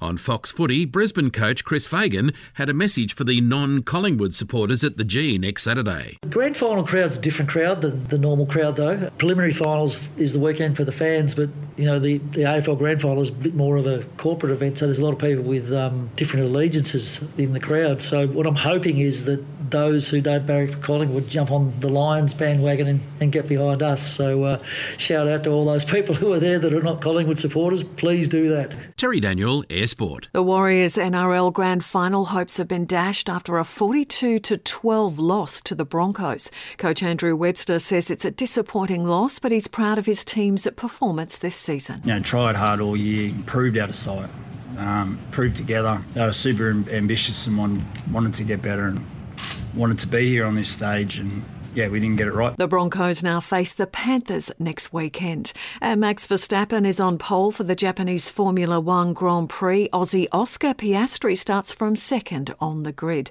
Australian Independent Radio News. Isn't it time you got away from it all? Time to recharge with an Ambassador Travel Racing Getaway. Time to discover the magic of the Granite Belt wine country and head to the Stanthorpe Cup this October with Ambassador Travel and the Queensland Thoroughbred Owners Association. Your tour includes visits to historic Lyndhurst Stud, the beautiful Ballandean Estate Winery, and the spectacular Queen Mary Falls National Park. Plus, country racing at its best for Stanthorpe Cup Day. Call Ambassador Travel today on 07 3229 6555 or visit ambassadortravel.com.au. The Tab Everest, the world's richest race on turf. $20 million. Royal Randwick, Saturday, October 14. The Tab Everest. Will you be watching? Live up the long weekend at Sydney Everest Carnival's grandest day of Group 1 racing, headlined by the $1.5 million Tab Epsom, including live sights to catch the footy finals action and a DJ set by Havana Brown. Tab Epsom Day, September 30 at Royal Randwick. Book now at theraces.com.au. Traffic on the Big Sports Breakfast. Are your tyres electric? Hankook iON, designed especially for electric cars and SUVs. You could say it's an evolution. Hankook iON, the official partner of Formula E. Sydney Olympic Park, an event at the Sydney Showground later this morning. Expect delays on approach, including the M4 Homebush Bay Drive and Concord Road. Neutral Bay, Alfred Street North is now permanently closed northbound between Whaling Road and High Street. Also, no left turn from the High Street roundabout to Alfred Street North.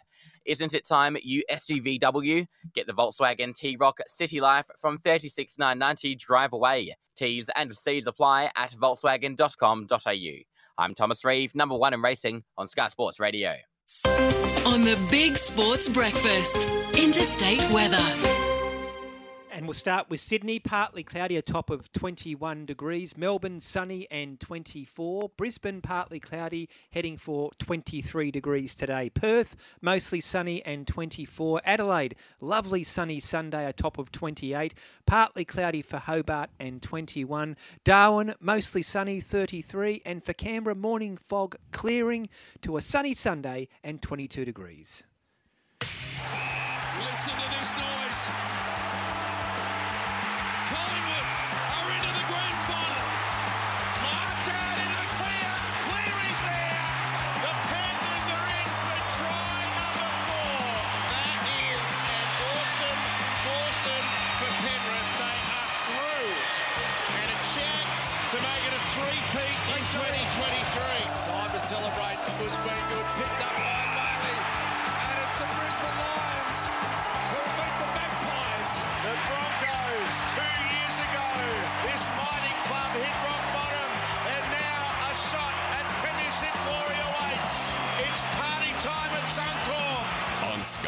Sports Radio and Radio Tab, the Big Sports Breakfast Weekend. And welcome back to our final hour. Steve Renouf, the Bron- Broncos legend, will join us shortly. The North Sydney CEO, Gareth Holmes, be on a little later in this first half hour. Of course, the Bears take on the Rabbitohs in the New South Wales Cup Grand Final later today. We have been told it is live on 9 now. Tanya with the sports update. Phil Buzz Roth will join us. How many bu- GS for, for Buzz now? Oh, gee. Uh, 10 more than you, I reckon? He saw Messenger. Um, uh, what? Yeah. Poor Buzz. I reckon about 10 more than you, I reckon. He's probably about 42, 43. No, he'd be. mm, Oh, I think he. I think 1981 might have been his first grand final, Okay, right? para. So he's done. 42. I'd say, yeah, roughly 10 more than me. We'll ask him a little later. And we'd love to hear your thoughts, of course, on the open line 13 53 53, SMS 0419 Now, Hatchie from the Heights, this is just who's inspired us with our talk topic I know, he's week. on fire, But it Hatchie. continues, Dino. Couple Yeah, more. he's just texting again going, uh, it's obvious why the missus didn't put the brisket on Jared." Daff asked why his wife Mm. didn't do that. He says, we don't live together. It works well for everyone. Fair there you go. Yeah. To which Willow's chimed in from Windsor saying, I've seen Hatchie from the Heights on the drink at 2 a.m. He's a stayer. He will be going strong at kickoff. Big effort. That's a monster I'm performance. presuming the Heights might be Emu Heights? So near, near Penrith? Could be Colo Heights, but uh, I'm tipping it might be Emu Heights. But Hatchie, let us know. 2 a.m. in the morning on Grand Final Day. What happens if it goes in extra time, like a, a North Queensland Cowboys Broncos Grand Final? I could probably have a few beers at 2, go to sleep, wake up and then go again. You'd, you'd need to have a kip, wouldn't you? Jim's text in too, going when the uh, uh, text in again, Ray saying uh, when the sun comes up, the beer and the laundry sink's ready to go. Enjoy the day. How Aussie's that? The, I love the beer and the laundry sink. Um, and Gavin from Newcastle says, Hi, Dino and Ray. I'd love to see the great Neil Diamond at the 2024 AFL or NRL Grand Final. Just imagine the atmosphere around the stadium when the crowd starts singing Sweet Caroline, which is the Everest tune, Dino. The crowd sings yeah, Sweet absolutely. Caroline on Everest Day. Look, I think it's a good choice from the uh, NRL to have the Tina Turner theme Mm. at the grand final, given the enormous contribution that Tina, who sadly passed away, of course, a few months ago, uh, made to rugby league, and you know, those ads are iconic. There wasn't criticism, was there? No, no, just some people are saying, you know, why is it a musical? It's a rugby league game, but I think it's been a wonderful, inspired choice, and uh, you know, those ads will live forever in rugby You league. You think of simply the best, you just think of Tina Turner, don't you, and, and the NRL campaign, or the, as it was back then, that um, ARL. But it was just um, fantastic, wasn't it? You know, But- Simply the best. Yeah, brilliant. Yeah, it, it's it's an anthem that will live on in our game forever. I think it took the game to a new level in terms of popularity. Mm. It opened up a new market. A lot of kids and women got involved in the game. It was great at for the that point, and it gave a bit of glamour too. Exactly. It gave a bit of glamour to our game. Now, for people like us, Dino, who are probably on the downhill slide, we can we can get a bit nostalgic this afternoon because we have determined that the New South Wales Cup Grand Final is on nine now at three pm, so you can watch an old-fashioned Sydney Grand Final cliffhanger between the North Sydney Bears and the South Sydney Rabbits. How about that? Terrific How stuff. Two good foundation clubs going right back to 1908. Just it's great remarkable, stuff, isn't it? And the Bears CEO Gareth Holmes has been good enough to join us on Grand Final Day. Gareth, good morning. Good morning, Ray. Good morning, Dean. How are things? Terrific. Good, pal. morning? Yeah. Are you excited? Yeah. Yeah, really excited, mate. It's been a it's been a wonderful week um, for the Bears, for our whole footy club, mate. Just to uh, get that semi-final win last week uh, at Leichhardt and see um, the support we had there and the support we've had throughout the week. It's it's a great day. Gareth, how many of the Bears fans have come out of the woodwork? I- I'd love, I love Zorba has. Zorba has, yeah. But I love the old Bears jerseys coming out and the Mm. caps and the scarves and the beanies. It's a, it's a great feel, isn't it? Grand final week, particularly when you've got so much history. Exactly, mate. I think you know what we've seen this week with our fans, and they're they're pulling out the jerseys. Of social media has been terrific for us. Um, our supporters, um, our fans, our members, they're all come out and they're they're throwing all the support behind the team. It's really pleasing for them. They've waited a long time to to see some success like this um, for, for their club, so it's great to be able to do that for them. Yeah, and as Dino said, Gareth, isn't it? it- It's almost apt in some respects that you're ta- taking on another foundation club in South Sydney. It's good old-fashioned Sydney Rugby League this afternoon. Yeah, exactly. I mean, you couldn't ask for more. Norths versus Souths, two foundation clubs, um, two very proud histories. Uh, we've played each other a couple of times this year. I think a couple of weeks ago in the semi-final, there was six points in it, and our meeting before that, there was eight points in it. So it's uh, it's going to shape up to be a great game this afternoon. Exactly. Now, even if you win or if you lose, it doesn't matter, Gareth, because with the Bears in the GF, you know what this does? It's going to just renew those calls for the Bears to be the 18th club. Where are we at with that, Gareth? Yeah, things are things are sort of still simmering along in the background there. We, we're obviously waiting for some direction now from from the NRL as to what their plans are on expansion. Uh, but we've been working really hard in the background to prepare ourselves for when that time comes. Um, you know what we've seen this week. Our brand is very strong. It has been. We've we've had a great season um, ourselves this year. Twenty five thousand people we've brought through the gate just to come and watch a New South Wales Cup game this year at North Sydney Oval. Our membership has been increased again uh, this year. So there's a lot of support, and I think what we've been able to do to be able to showcase the Bears today obviously helps that as well.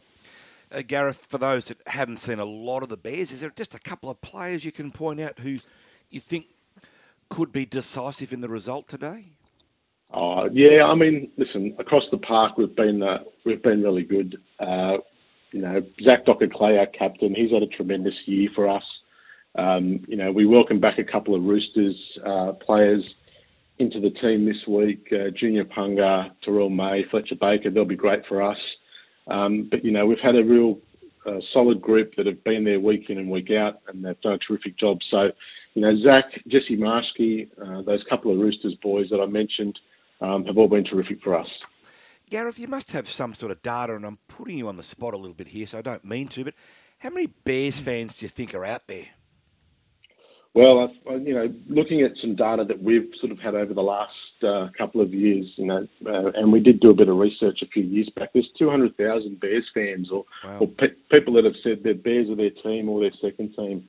And um, you know, it's great to be able to know that that support's out there, and we've seen a lot of it come through this week. And as you said quite rightly, Gareth, everyone's got a soft spot for the Bears. If it's not your team, eh, yeah, you, you, you almost are entitled to say the Bears are my second team. Yeah, a lot of people do say that. You- don't see many people, or you don't hear many people um, saying that they're, they're against the Bears. Everyone loves the Bears, loves what the club's about.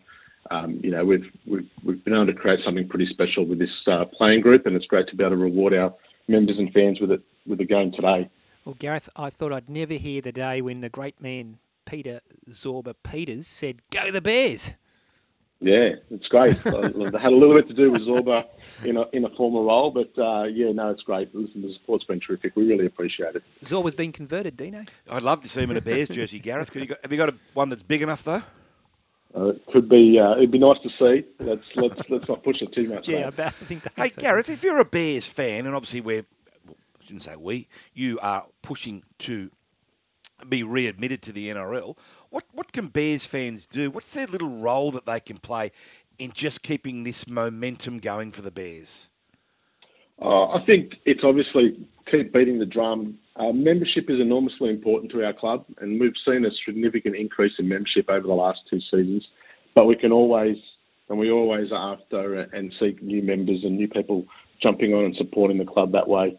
Um, coming to our home games, and I know that the, our home game seasons or the season's about to end, but next year we're, we're going to plan for another bigger and better year at North Sydney Oval. Coming to home games and becoming a member are probably the two big things that people can do to support the Bears.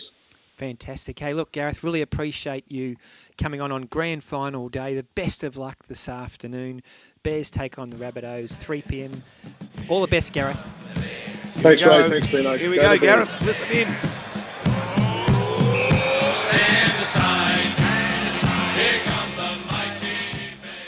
Been a long time since I heard that song, yeah. And someone just asked, what channel was that on? Yeah, that will be on 9 now. So you can watch that game live from 3 p.m. You know, our talk topic next week, we've got a little teaser at this week, which is when when's an appropriate time to start on grand final day. You know, Manly Manel sees things a little differently. to- differently. okay, he says, morning, boys. Actually says, see, I- I think differently because you say 8.30 is an early start. It just might be a late finish. Don't forget, all nighters are all riders. Cheers from Manly Manel. And this is from Mick. Really good point. It's straight to the point. You can't drink all day if you don't start in the morning.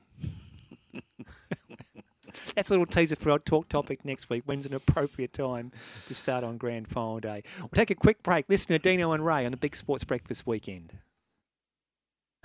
Skipped breakfast? Have you heard from Clarkey? We're trying to find someone who has. no. I got a text off him just after he left saying, wow, Broncos. So he saw the result in the Broncos Storm match. I asked him a question. I haven't heard back from him. So I'm just worried. I just figured you might have heard from him. No, I don't even think I have Clarky's number. I don't think I'm allowed. I'm not. I'm not at that level yet. Got plenty of numbers. Yeah, oh, he Let me tell you that. does. maybe I'll get. Maybe I'll send him a DM.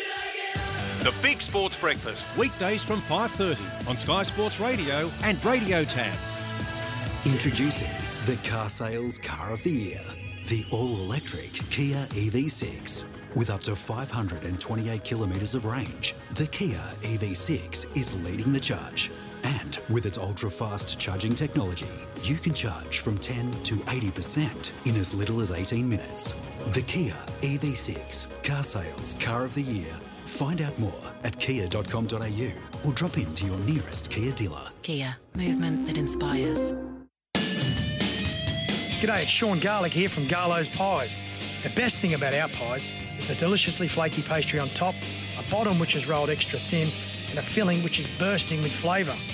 Plenty of flavours to choose from like lean beef, curry beef, sausage rolls. We even have junior pies that you can give to the whole family.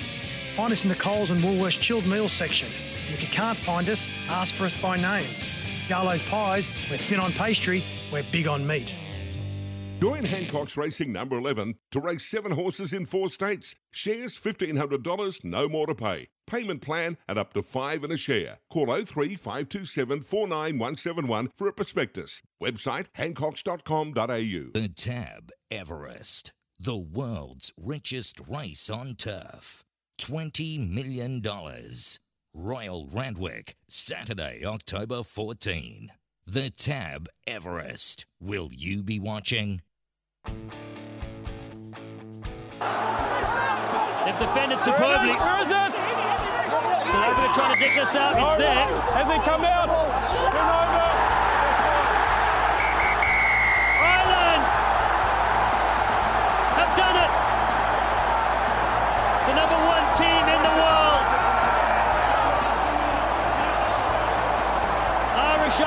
smiling tonight. They've taken one step closer to their Rugby World Cup dream. On Sky Sports Radio and Radio Tab, this is the Big Sports Breakfast Weekend. And welcome back to the show. Just one more from Hatchie from the Heights. Emu Heights is right, Ray. Normally after the beers, Willow and I will switch to Bundy but nothing, or- but everything north of the border, sorry, is barred next weekend. Go the Panthers. Good on you. To live at Emu Heights, used to play for Emu Plains and at Leonay Oval there and at Leonay Golf Course. Albie Webster, our coach back in the 70s, used to make us run round the golf course, all 18 holes, and um, and he was in his 50s then. Keep We you fit and healthy, Ray. and, and he said, if you can't beat me, you won't play next weekend. And he used to run with the team. He was fantastic. So, Hey, we should good. touch on Val Holmes too, Ray. Yeah, what's the latest there, Dino? So he has been fined twenty five thousand by the NRL and a one match suspension. The Cowboys will also impose a sanction believed to be about twenty five as well. Mm. There could be uh, money. Uh, suspended as well, so the fines up. Could be around a hundred thousand, with half of that suspended. Uh, the question is now: Will he be picked in the Australian team to play Yeah. the end of season Pacific So that, tournament? that ban will apply if he is picked in the he would Australian have to miss one game. Yeah, yes, okay. but the the uh, the mail I'm getting out of the Australian camp at the moment is that because they've got no Tom Trbojevic nor Latrell Mitchell, they're obviously short of centres, and that Val probably will be picked. He'll serve one game, and then he will then uh, play the rest Fair- of the fair tournament. enough. To the Bears has got a lot of, lot of our listeners feeling quite nostalgic. Peter's chimed in. I hope the Bears go well today. I used to work with a bloke who played for the Bears. Gary Smith was his name. He even got a run in Origin one day. It's brought back some memories. And Richard says, "Hi guys, come on those dancing North Sydney Bears." Yeah, that's such a great old club. Yeah. North Sydney Oval in those days, back in the 80s, Ray, it was run down, it was poor, but it had a certain charm, did, didn't it? It was enchanting to get there and sit under the fig tree. And, Uh, North Sydney was a great oval. Great Yeah. to watch cricket on as well. Yeah. Correct. Adrian's on the line. Adrian, good morning. Good day, guys. Hey, um, just two things. How are you going to feel if an absolute horrific forward pass like that, like that last night, decides the grand final and the premiers? Well, yeah, I'm with you, Adrian. I think I know where you're going because I said to Dino earlier, I just think the bunker should be able to rule on forward passes that are plainly obvious in the process of scoring a try. Look, I understand that you need to have sufficient evidence um, to overturn a referee's decision on the field, but in an instance like this, when it is plainly obvious it was forward, I don't understand why the bunker can't overrule. I mean, it'd be just disgraceful. Mm. I mean, even the winning team would think, I don't know, you t- yeah, yeah, sure, you grab the trophy, but you'd feel like you just cheated the other side out of it. Yeah, no. It's just wrong. You can't allow a pass like that, you know, decide a game, let alone a grand final. Well, no one It's wants just- it, Adrian. It- There's sort of the insinuation that we accept it. No one accepts it. No one wants it. We all know it's wrong, and the referee should have caught it. It's as simple yeah, as but it that. But he doesn't didn't. Matter, Dean. You've got to have a fallback plan where you where you just hang on, you pull back, and you, and you don't allow it, mate. Well, they're the touch judges. They were supposed to. They got they got it wrong too. They got it wrong too. So So the bunker can, should be able to step in. That's my point. Yeah, hundred percent. When it's when it's blatant and horrific like Hmm. that, definitely. Now, just on Nathan Cleary, look, he's out and out quality footballer, but let's be honest. You know, Daly Cherry Evans has pretty much outplayed him every Origin game, and when Nathan replaced DCE, and I'm not a Manly supporter, um, in the Australian team, he brought nothing new to the Kangaroos. He had little impact. He's True. tw- yeah, yeah. Well, uh, are you responding to what I said earlier on about how Yeah, great he can yeah. be? Well, but Let's not forget he's only 25 talking- as well. He's People got, are talking that now, though. Well, but people who know the game very well, like Andrew Johns, Mal Meninga, absolute immortals of our game, um, they just see something in Nathan Cleary that they don't see in other number sevens. And to Dino's point, he's still only 25.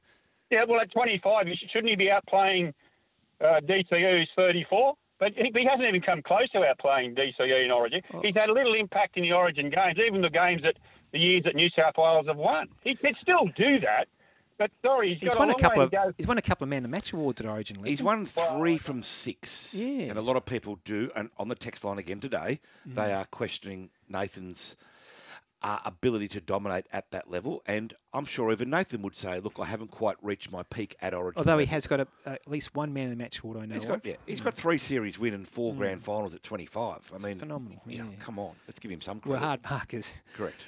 Coming up next, Tanya with a sports update. On the Big Sports Breakfast Weekend, a sports update with Tanya Thomas. Next Sunday's NRL Grand Final will feature the two top teams for season 2023, that being Penrith and Brisbane. Both have dominated all year. The Panthers locked in their spot with a big win over Melbourne on Friday night, and last night Brisbane defeated the Warriors, also a big win, 42 12 at Suncorp.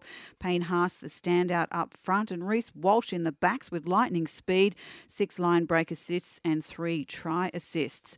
Also, yesterday in the Australian Prime Minister's 13 men's match against PNG, Australia won 30 to 18. In the women's international, a big win also for the Australian side, 56 PNG 4.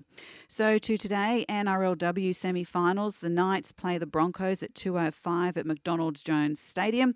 The Roosters and the Titans at 4.15 at Allianz. The grand final of the women's match will be next Sunday, 3.55 at Accor. Also today, New South Wales Rugby League grand final day at CommBank Stadium. President's Cup at 11 o'clock. Maitland Pickers versus St Mary's. At 1 o'clock, the Jersey Flegg, the Sydney Roosters play Canterbury. And at three o'clock, it's the New South Wales Cup. As we heard, the Sydney Bears, or Sydney, North Sydney Bears, coached by Jason Taylor, take on South Sydney. The Brisbane Lions have finally put their finals hoodoo to rest, having fallen a game short of the GF the past four seasons. Last night they came from behind and hung on to beat Carlton in the prelim at the Gabba by 16 points, 79 to 63. It's their first AFL Grand Final in 17 years. They'll play Collingwood next Saturday after the Magpies beat GWS by one point on Friday night in front of almost 98,000 at the MCG. Chris Waller combined with Brazil's Joao Moreira to win the Group 1 $1 million Golden Rose with Colt Militarize at Rosehill Gardens yesterday. Waller also won the Group 2 Golden Pendant with potential Everest runner Espiona. The Bjorn Baker trained Osmosis maintained his unbeaten record with a brilliant win in the Heritage Stakes. And at Caulfield, the Gay Waterhouse Adrian Bott trained Alligator Blood won his fifth Group 1 when he went back to back in the Underwood Stakes. Ireland are on course to top Pool B at the Rugby World Cup in France after defeating South Africa overnight in a slugfest, 13 points to 8. England, as expected, far too strong for Chile, winning 71 0. On the wing, 20 year old Henry Arundell scored five tries. And Georgia and Portugal drew 18 all. The Wallabies play Wales in a must win match tomorrow, 5 a.m. 22 year old Oscar Piastri will be only the fifth Australian to start a Formula One race from the front row when he lines up in P2 for the Japanese Grand Prix later tonight. The young Aussie finished ahead of his McLaren teammate Lando Norris, and Max Verstappen has pole. It's his first race at the Suzuka circuit, known as the most challenging circuit on the tour. A goal from Bruno Fernandes gave Manchester United a much needed win in the EPL overnight, 1 0 away at Burnley, while Crystal Palace and Fulham drew nil all. Luton and Wolves 1 all, Man City 2, not Forest nil, Brentford 1, Everton 3. At the Solheim Cup in Spain, a biannual women's golf match play tournament. It's the USA versus Europe. And overnight, day three, a big one for Europe. Heading into the day, they were down 7 5. They got back to finish at 8 all. Tomorrow is the final day, and it's singles day, and Europe are the defending champs. While in Vancouver, it's Europe versus the world at the Laver Cup tennis. In progress, uh, it's day two, and the world lead Europe 6 0. And Australia play India in the second of the three ODIs in Indore India tonight. The Indians won the first match. So, a great achievement for Oscar Piastri boys to start that Formula race from the front row, um, as Max Verstappen will be joining him um, on pole. Oscar extended his contract during the week at McLaren until 2026, and with Daniel Ricciardo driving for AlphaTauri, we'll have two Australians in the F1. I don't think we have ever had that before two Australians on the circuit at the same time driving. Our listeners are our best resource, so they'll let us know. Speaking of which, we saw during the week, I saw the most incredible footage. I'm not sure, it wasn't the Singapore Grand Prix, I think it was the week before that. There was a commentator doing an interview or attempt starting an interview with um, Oscar Piastri, and he was asking a question.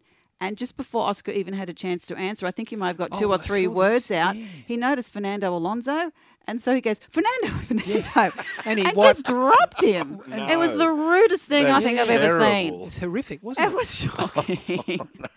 I wanted to get his name and send him a nasty Yeah. email. In that instance, you just got to cop it sweet and try and get Fernando next time. I But know, but um, poor Oscar sitting there didn't even get a sentence out. He got a couple of words He out. He didn't know what to do. He He didn't know what to do. wandered Okay, off. he just wandered off. I hope he asks him again a, a week later. I know what I'll be Yeah, saying. Yeah, particularly if he gets a podium finish Mm. tonight, I'd say you know where you can stick your uh, So and so. questions. So all three games today, the Jersey Flegg Presidents Cup and the New South Wales Cup, um, are broadcast live on New South Wales Rugby League TV, and the best way to access that is to go on the New South Wales Rugby League Facebook page. Okay, okay. So you can watch it streaming. So Yeah, but the New South Wales Cup match will be live on Channel 9's Nine Now or the Yep. Nine Now app. Um, also, Hawkesbury Radio are broadcasting the New South Wales Cup, and our very own Nick Kutniak is calling that match. Good luck, Nick. man. Yeah. Good luck, Nick. Good luck, Nick, today. Yeah. he's looking forward to that. I don't think he's called a match at CommBank Stadium, so in front Oh, of that wow. such a big crowd. Yeah. So it's a big moment for him too. So Yeah, we good wish- luck, Nick. we Well- well wish- done, mate. We So- wish him all the best.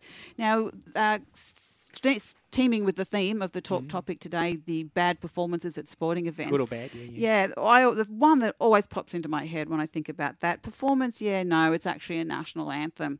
Um, 1990 at a Padres baseball game, actually July 25, 1990, the Star Spangled Banner. Now, Americans, uh, whatever side of politics you are, Republican, Democrats, or whatever, our national anthem here is a little divided. Um, but in America, it doesn't matter what side of it's all hand on heart stuff. So they take it very seriously. And um, when Roseanne Barr came, was who hired Roseanne Barr to sing the national anthem anyway? A stroke of genius that was. it was the worst performance in the history of mankind. like, is it 19? Is it that long 1990. But so. I don't want to um, burden it all on to you, but this is the best part of it.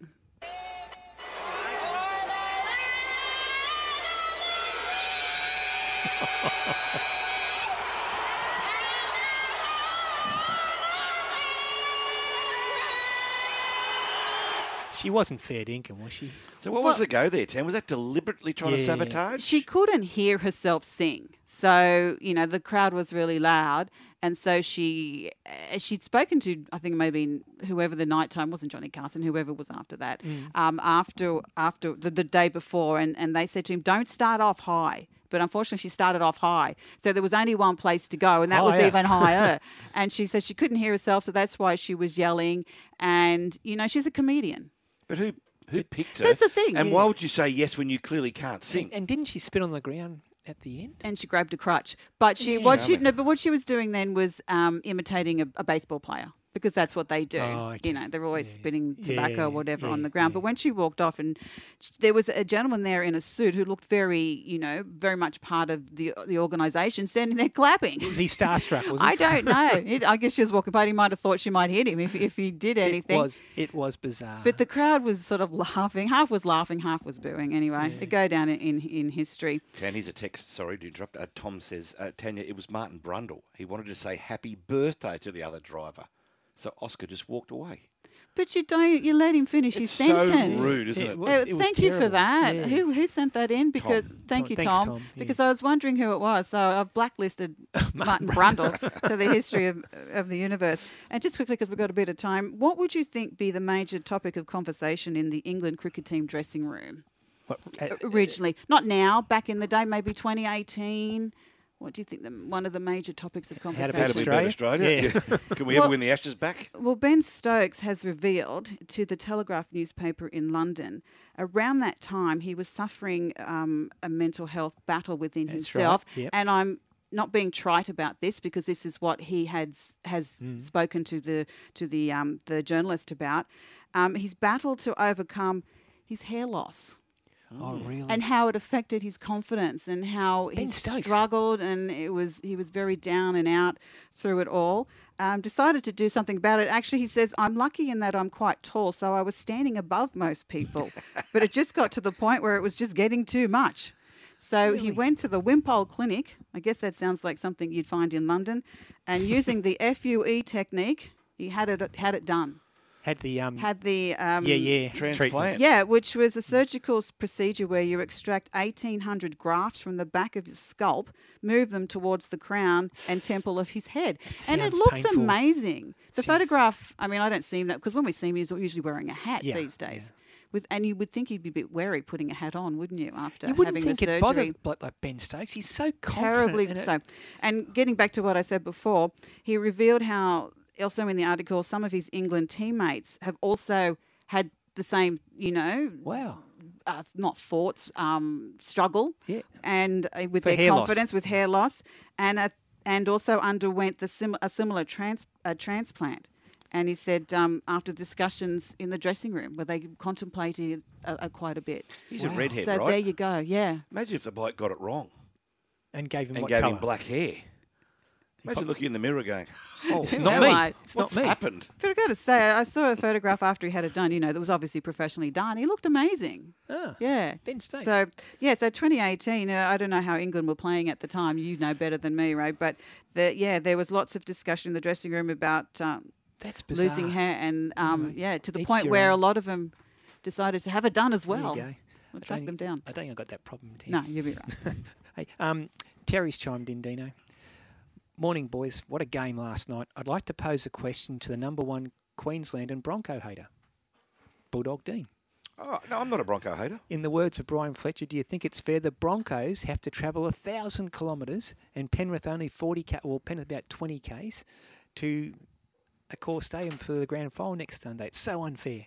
By the way, two of the worst forward passes ever, but we did win by thirty. See you in the GF. It should be a beauty. Yeah, it'd be a great game. Brian Fletcher, I interviewed him, Ray. It was in the back page of the Telegraph. Brian simply said that he believes week, weeks one and two should be a home final format, Mm. but the prelim and grand finals, it should be considered that they are played at a neutral venue. Mm. Because Brisbane had a home final last night and they finished second on the table, and Penrith had to play at Accor Stadium and they finished first on the table. So common sense just says it's worth looking at. That's all Brian was saying. Same principle. The Lions get that home final at the Gabba yesterday against Carlton. They won all 13 games this year at the Gabba, so that, that's a massive advantage for them. I, I know you argue that they finished on a position where they could access that, but I don't know. Yeah, I, I there's no right or wrong answer. James on the line. James, good morning.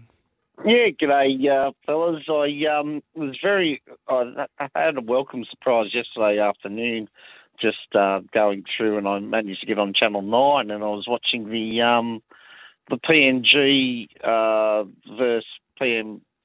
Uh, PM13, yeah, 13. yep. Yes, and uh, obviously a phenomenal crowd there as as normal, but um, a really great, um, excellent football and um, a real special international flavour about it. So, uh, looking very very much forward to the um, upcoming internationals. Um, I'm I'm thinking they're going to be um, quite an, an entertaining, uh, particularly with the Kiwi. I think being very strong, and uh, it'll be a very good Kangaroo side, and um, the other nations are playing as well. I'm thinking the coverage. I'd I'd also like to mention that the coverage very impressed that Channel Nine and Fox Yeah, good on have been covering um, such internationals and will do so um, over the next month or so. So yeah, looking forward to it. Yeah, the footy season stretches on a bit longer. Good on you, James. Just on that point, Dino, and I know you've been to Papua New Guinea and covered games Twice, up yeah. there. And I guess if you haven't been there, you can't really understand the level of of hype and interest. It, it's fever pitch over there when it comes to NRL, isn't it? It is the most extraordinary place I've ever been to to cover any rugby league. Really? It is amazing. It's hard to sit here and talk about it, Ray. Unless you've actually experienced it, it's very difficult. We are talking about a team bus where there is 15 to 20 deep. We are talking about thousands of fans lining the street from the airport to the resort where they stay. I didn't go to P- uh, Port Moresby when I went with the Australian team. They stayed up at East New Britain at a place called Kokopo. You look outside, there's people everywhere. They are fanatical. All they want is a, a jersey or a cap or to touch their heroes. Yeah. And from that journey to the a resort, it was three, four deep all the way. It was literally like a rock star had just jumped into a hire car and was driving. So in terms extraordinary of scenes. level of interest, if ah. Oh. PNG got a team in the NRL, it it'd be like that almost every week. Every week. It's extraordinary. It is a true rugby league nation. We'll take a quick break because coming up next, Phil Buzz Rothfield. Skipped breakfast? Have you heard from Clarkey? We're trying to find someone who has. no. I got a text off him just after he left saying, wow, Broncos. So he saw the result in the Broncos store match. I asked him a question. I haven't heard back from him. So I'm just worried. I just figured you might have heard from him. No, I don't even think I have Clarkie's number. I don't think I'm allowed. I'm not. I'm not at that level yet. Got plenty of numbers. Yeah, Plenty, he let me tell you that. does. Maybe I'll get. Maybe I'll send him a DM. The Big Sports Breakfast, weekdays from 5.30 on Sky Sports Radio and Radio Tab. The Tab Everest, the world's richest race on turf. $20 million. Royal Randwick, Saturday, October 14. The Tab Everest. Will you be watching? Sports Report. First up this morning, big news for our national sport, cricket. Cricket? And the- Sorry, but our national sport is not cricket. Yeah, it's Aussie rules. No, it's no, cricket was played But first. soccer's played the most. probably No, but played the- the best. the world would argue yeah. swimming. We surf more than we, We swim. ski almost as much No, as it's we swim. cricket. It's cricket. Sport is our sport, and it's all better on the Tab app. Tab. We're on. You win some, you lose more. For free and confidential support, visit gamblinghelponline.org.au. Isn't it time you got away from it all? Time to recharge with an Ambassador Travel Racing Getaway. Time to discover the magic of the Granite Belt wine country and head to the Stanthorpe Cup this October with Ambassador Travel and the Queensland Thoroughbred Owners Association. Your tour includes visits to historic Lyndhurst Stud, the beautiful Ballandean Estate Winery, and the spectacular Queen Mary Falls National Park. Plus, country racing at its best for Stanthorpe Cup Day. Call Ambassador Travel today on 07 3229 6555 or visit ambassadortravel.com.au. Live up the long weekend at Sydney Everest Carnival's grandest day of Group 1 racing, headlined by the $1.5 million Tab Epsom, including live sights to catch the footy finals action and a DJ set by Havana Brown. Tab Epsom Day, September 30 at Royal Randwick. Book now at theraces.com.au. Deliciously flaky pastry on mm. top, a bottom which is rolled extra thin, and a filling of 100% lean Aussie beef. Yes, I'm talking about Garlo's pies. The only pies, Ray, you should be putting on your plate. While This just me. rolls up the tongue for you, doesn't it? Just so I hear it in my sleep sometimes, right? Garlo's pies are simply bursting with flavour, and there's heaps of flavours to choose from. So here's a thought: take a night off from cooking. Grab a Garlo's family pie for the whole crew. Tomato sauce on top, Worcestershire in the middle. Are available in all Coles and Woolworths stores. And remember, we are located in the chilled meals section. And if you can't find us, ask for Garlo's Why pies are you reading name. it? You can do it in your sleep. Garlo's pies, they're thin on pastry, but they're big on meat. Alpha there for first contact, but the offload for Lofipaw. Still the teenager. Oh, what a try from the Titans. They wanted to have the final say in Canberra, and they do right here. And they are into the finals in 2023. Wooden Spooners one season, finalists the next. On Sky Sports Radio and Radio Tab, this is the Big Sports Breakfast Weekend. And welcome back to the show with Dino and Ray. A couple of people said how good would Ben Stokes Ben Stokes be if he had hair like me, or Ray could donate some of his golden locks. Ben Stokes is good enough. Did you see he scored that 180 odd the other day um, in his ODI return for England? Jeez, a player. Punishing. Oh, Phil Buzz Rothfield joins us. Buzz, good morning. How many grand finals is it for you, my friend? Oh, 1978, Ray There covered the replay on the Tuesday afternoon at the cricket ground. The Manly beat Cronulla. That's right, yeah. How old were you then, Um, Buzz? Oh, Just how a old little was I? whippersnapper with curly hair. Yeah, I was say 19, Bulldog. Right, okay. 19, yeah. Sitting up the back of the member stand and incredible um, rugby league because on the Saturday afternoon it finished up a draw. And um, so what they did, they had to play a replay, but the Kangaroos were going to England on the Thursday. So they had to play it on the Tuesday afternoon. Got a big crowd there, but Manly were too good. And yeah, I sort of fell in love with the Sharks a little bit, you know, back in those days. They were the underdog. And um, Who would have been next to you in the press box, Buzz? Or the, in the media Um, table? I can clearly remember we had those dial phones because we were in copy takers in those days. Good old days. And I sat next to the legendary Daily Mirror reporter Ian Hanson. Wow. Oh, Hanso. who uh, went on to do great things with the Olympics and his, you know, his media work there. And he was filing for the Daily Mirror and I was filing for the Daily Telegraph. I can mm. still clearly remember it. Yeah, great man, But you know what? I don't know how many grand finals. I, I'm no good at maths, but the anticipation in the build up to this weekend, next weekend, with mm. these two great rugby league sides is so exciting. And I honestly think we're going to get an all time epic because to try to separate them after the football we saw them both play over the weekend is near impossible. Mm. I kept thinking this Penrith side with, you know, Carrigan and Haas and Flegler were unbeatable. So, sorry, this Broncos side with Flegler, Capewell and Carrigan, so impressive. But they're up against Fisher Harris and Yeo and Leota and Spencer. It's going to be a colossal battle in the middle. Mm.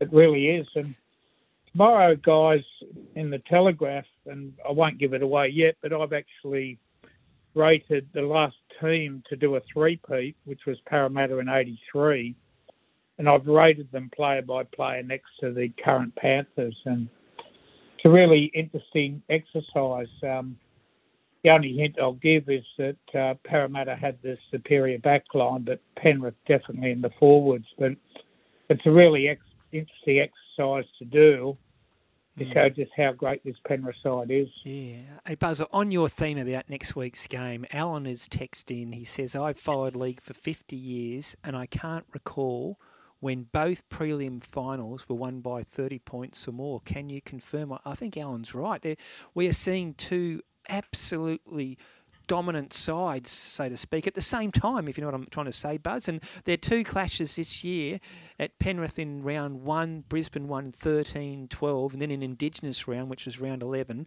Penrith beat Brisbane in Brisbane 15 to Yeah. 4. There's nothing between these two teams. No, there is, and I think the Broncos are two dollars thirty outsiders. They were two dollars thirty-five, but they tell me a punter last night put thirty-eight thousand on them to win about ninety mm-hmm. So there's confidence, you know, from Brisbane fans, and there were just so many Bulldogs, so many great one-on-ones, aren't they? You know, who wins Reynolds and Cleary? What a story Adam mm. Reynolds is. What a story. You know, unwanted the Rabbitohs. And we've never really got to the bottom of it. Why, apart from the fact they had salary cap pressure, but then they signed Jack Wighton this year. And the job he's done, even though he didn't have a blinder last night, I'm not sure what his run meters were. He just directed. It's like having a captain, isn't it? He's so smart, so clever. And you know, when these younger players like the Reece Walsh, sometimes the excitement can get the better of these, you know, younger players. But he just quickly settles things down, and he's been one of the greatest buys in the Broncos' history, no doubt about it. And you know what? In a couple of years, I think we'll be talking about him as as big a club legend as the one and only Alfie Langer. That's how good he's been. I think the uh, intriguing element of the grand final buzz is that both have such, I guess you could say, contrasting styles. Penrith have that relentless grind where the Broncos are so powerful in their speed and their athleticism and their offloads, and they're, they're, they're contrasting in so many ways. It's it's difficult to match them up because they do play so differently.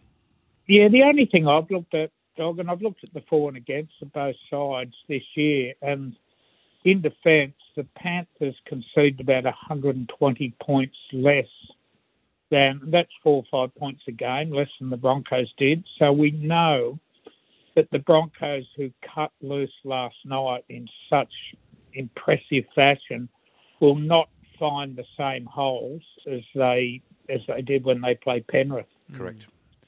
Um, it, it's it's just such an intriguing battle, isn't it? And you know what? It might come down to the smartest coach. And you know, Cleary's got the track record, doesn't he? Four straight grand finals, trying to equal Parramatta. But Kevy Walters has just done a fantastic job, and he's got Johnny Cartwright there. He's done. And as he made a point last night, it's just not the players, it's not just the coaching staff.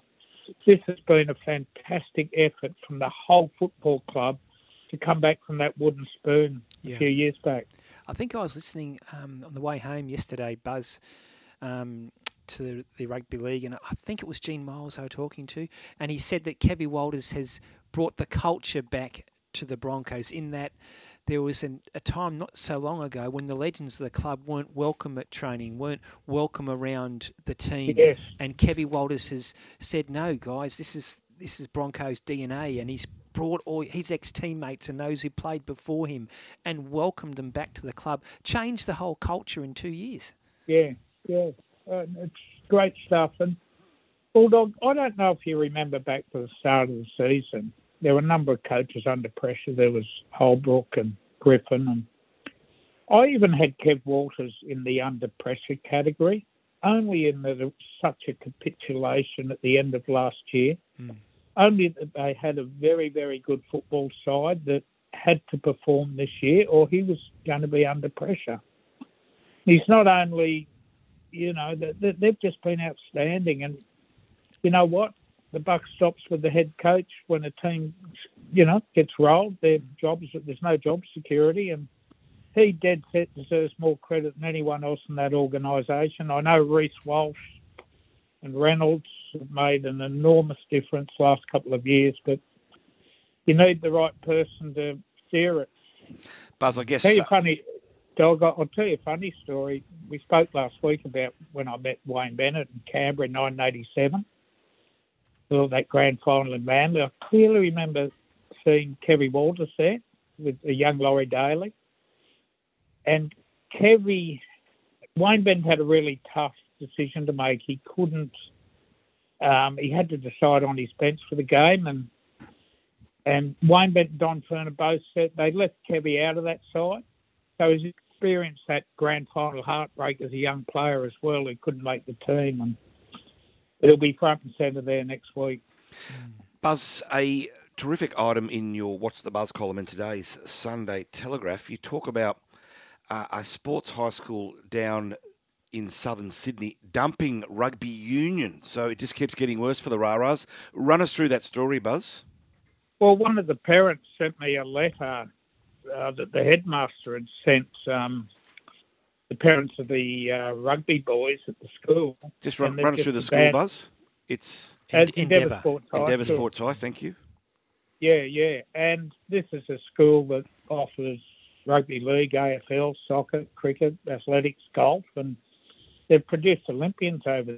I had a rugby sevens program there, but due to lack of interest, um, lack of funding, it was no longer viable. The huge blow for rugby union, isn't it? It's uh, because you look even in the GPS schools, which is their traditional nursery, rugby league clubs are now all over that breeding ground, and many of their best players now are, are going from private school GPS rugby into rugby league programs, and um, it's a real problem for the code, isn't it, guys?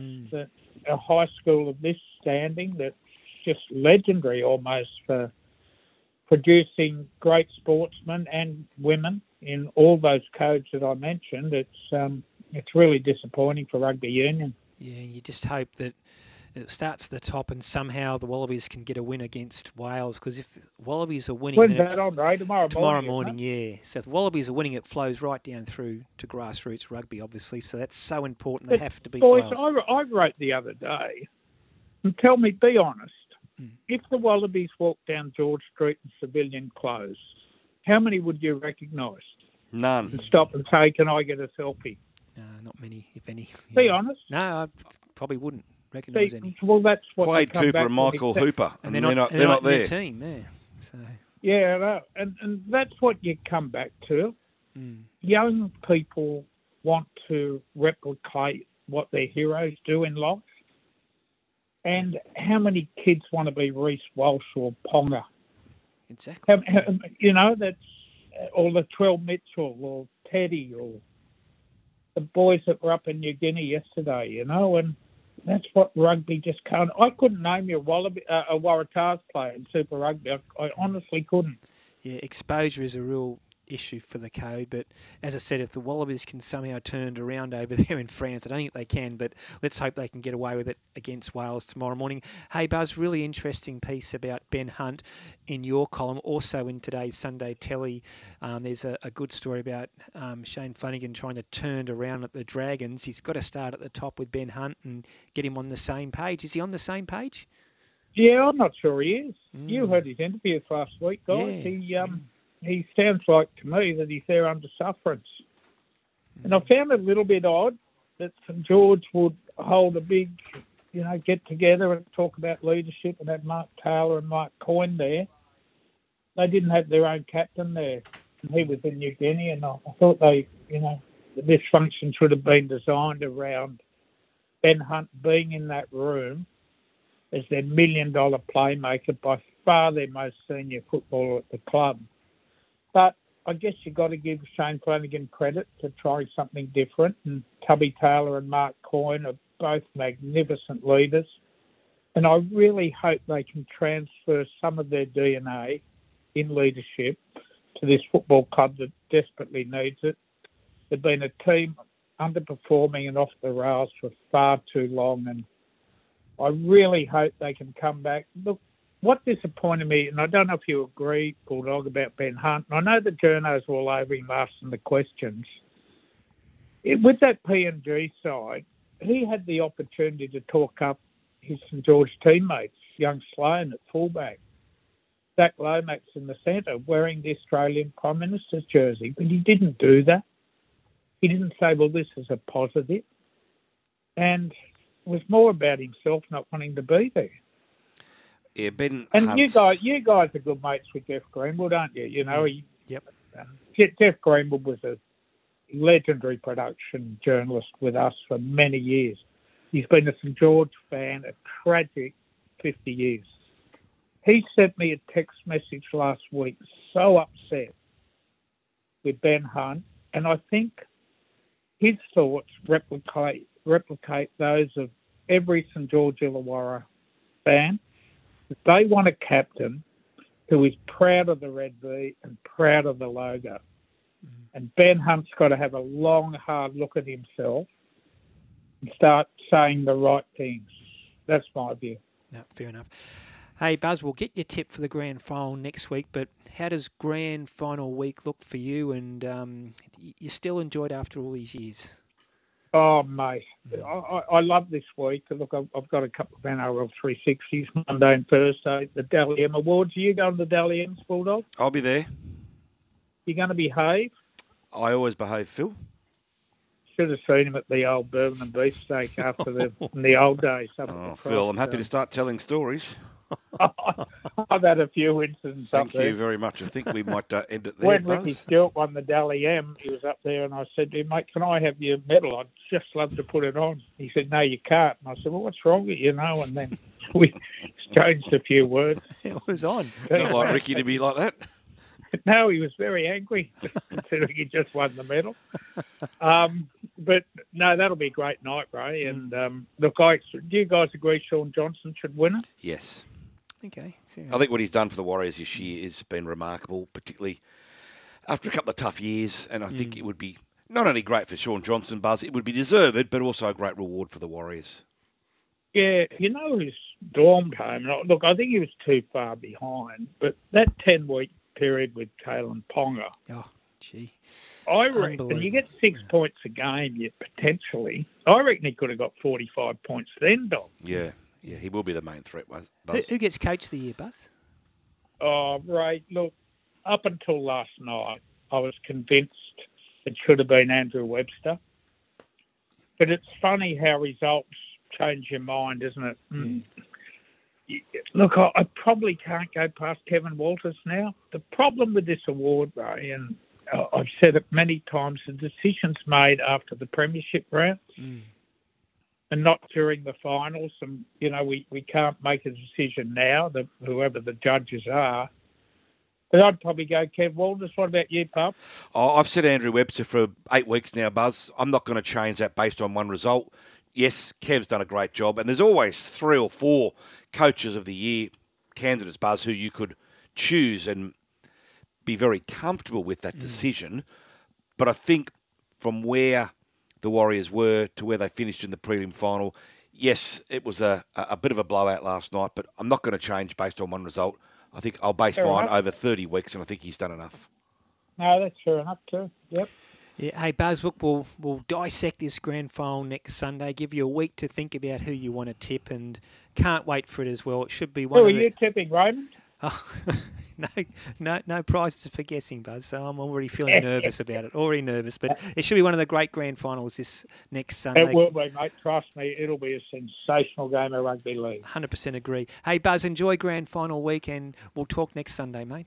See you, boys. Thanks, Cheers. Buzz. There's Phil Buzz Rothfield paddling, padding up for, uh, my maths is right, grand final number 46. 78. Yeah. Yeah, wow. Wow, fantastic knock from the great man. Coming up on Racing HQ with Grant Boyden, Mick Wallace will preview today's Bathurst Cup meeting, and Melinda Turner will look at Taree. Both are great judges. A big sports breakfast is back tomorrow morning at 5.30. If you would like to revisit any of today's show or interviews, go to Spotify or the podcast icon on your iPhone or Android. Big week for you coming up, Dino. Yeah, can't wait. It's a sensational week in rugby league. It's uh, the best week, I think, of the year. Uh, two great teams, both with different styles, two different cities, two different states. Jump on board, everybody. Enjoy the week, enjoy the journey, enjoy the game. What a weekend of sport. AFL Grand Final Saturday. We've got Epsom meeting at Randwick, and then Sunday we've got that what should be a blockbuster grand final. Hatchie's going to enjoy that weekend. He certainly will. time your run, Hatchie, time your run. Thank you for listening to us over the last three hours. Enjoy grand final week. We'll talk next Sunday. Enjoy your Sunday. And enjoy your sport.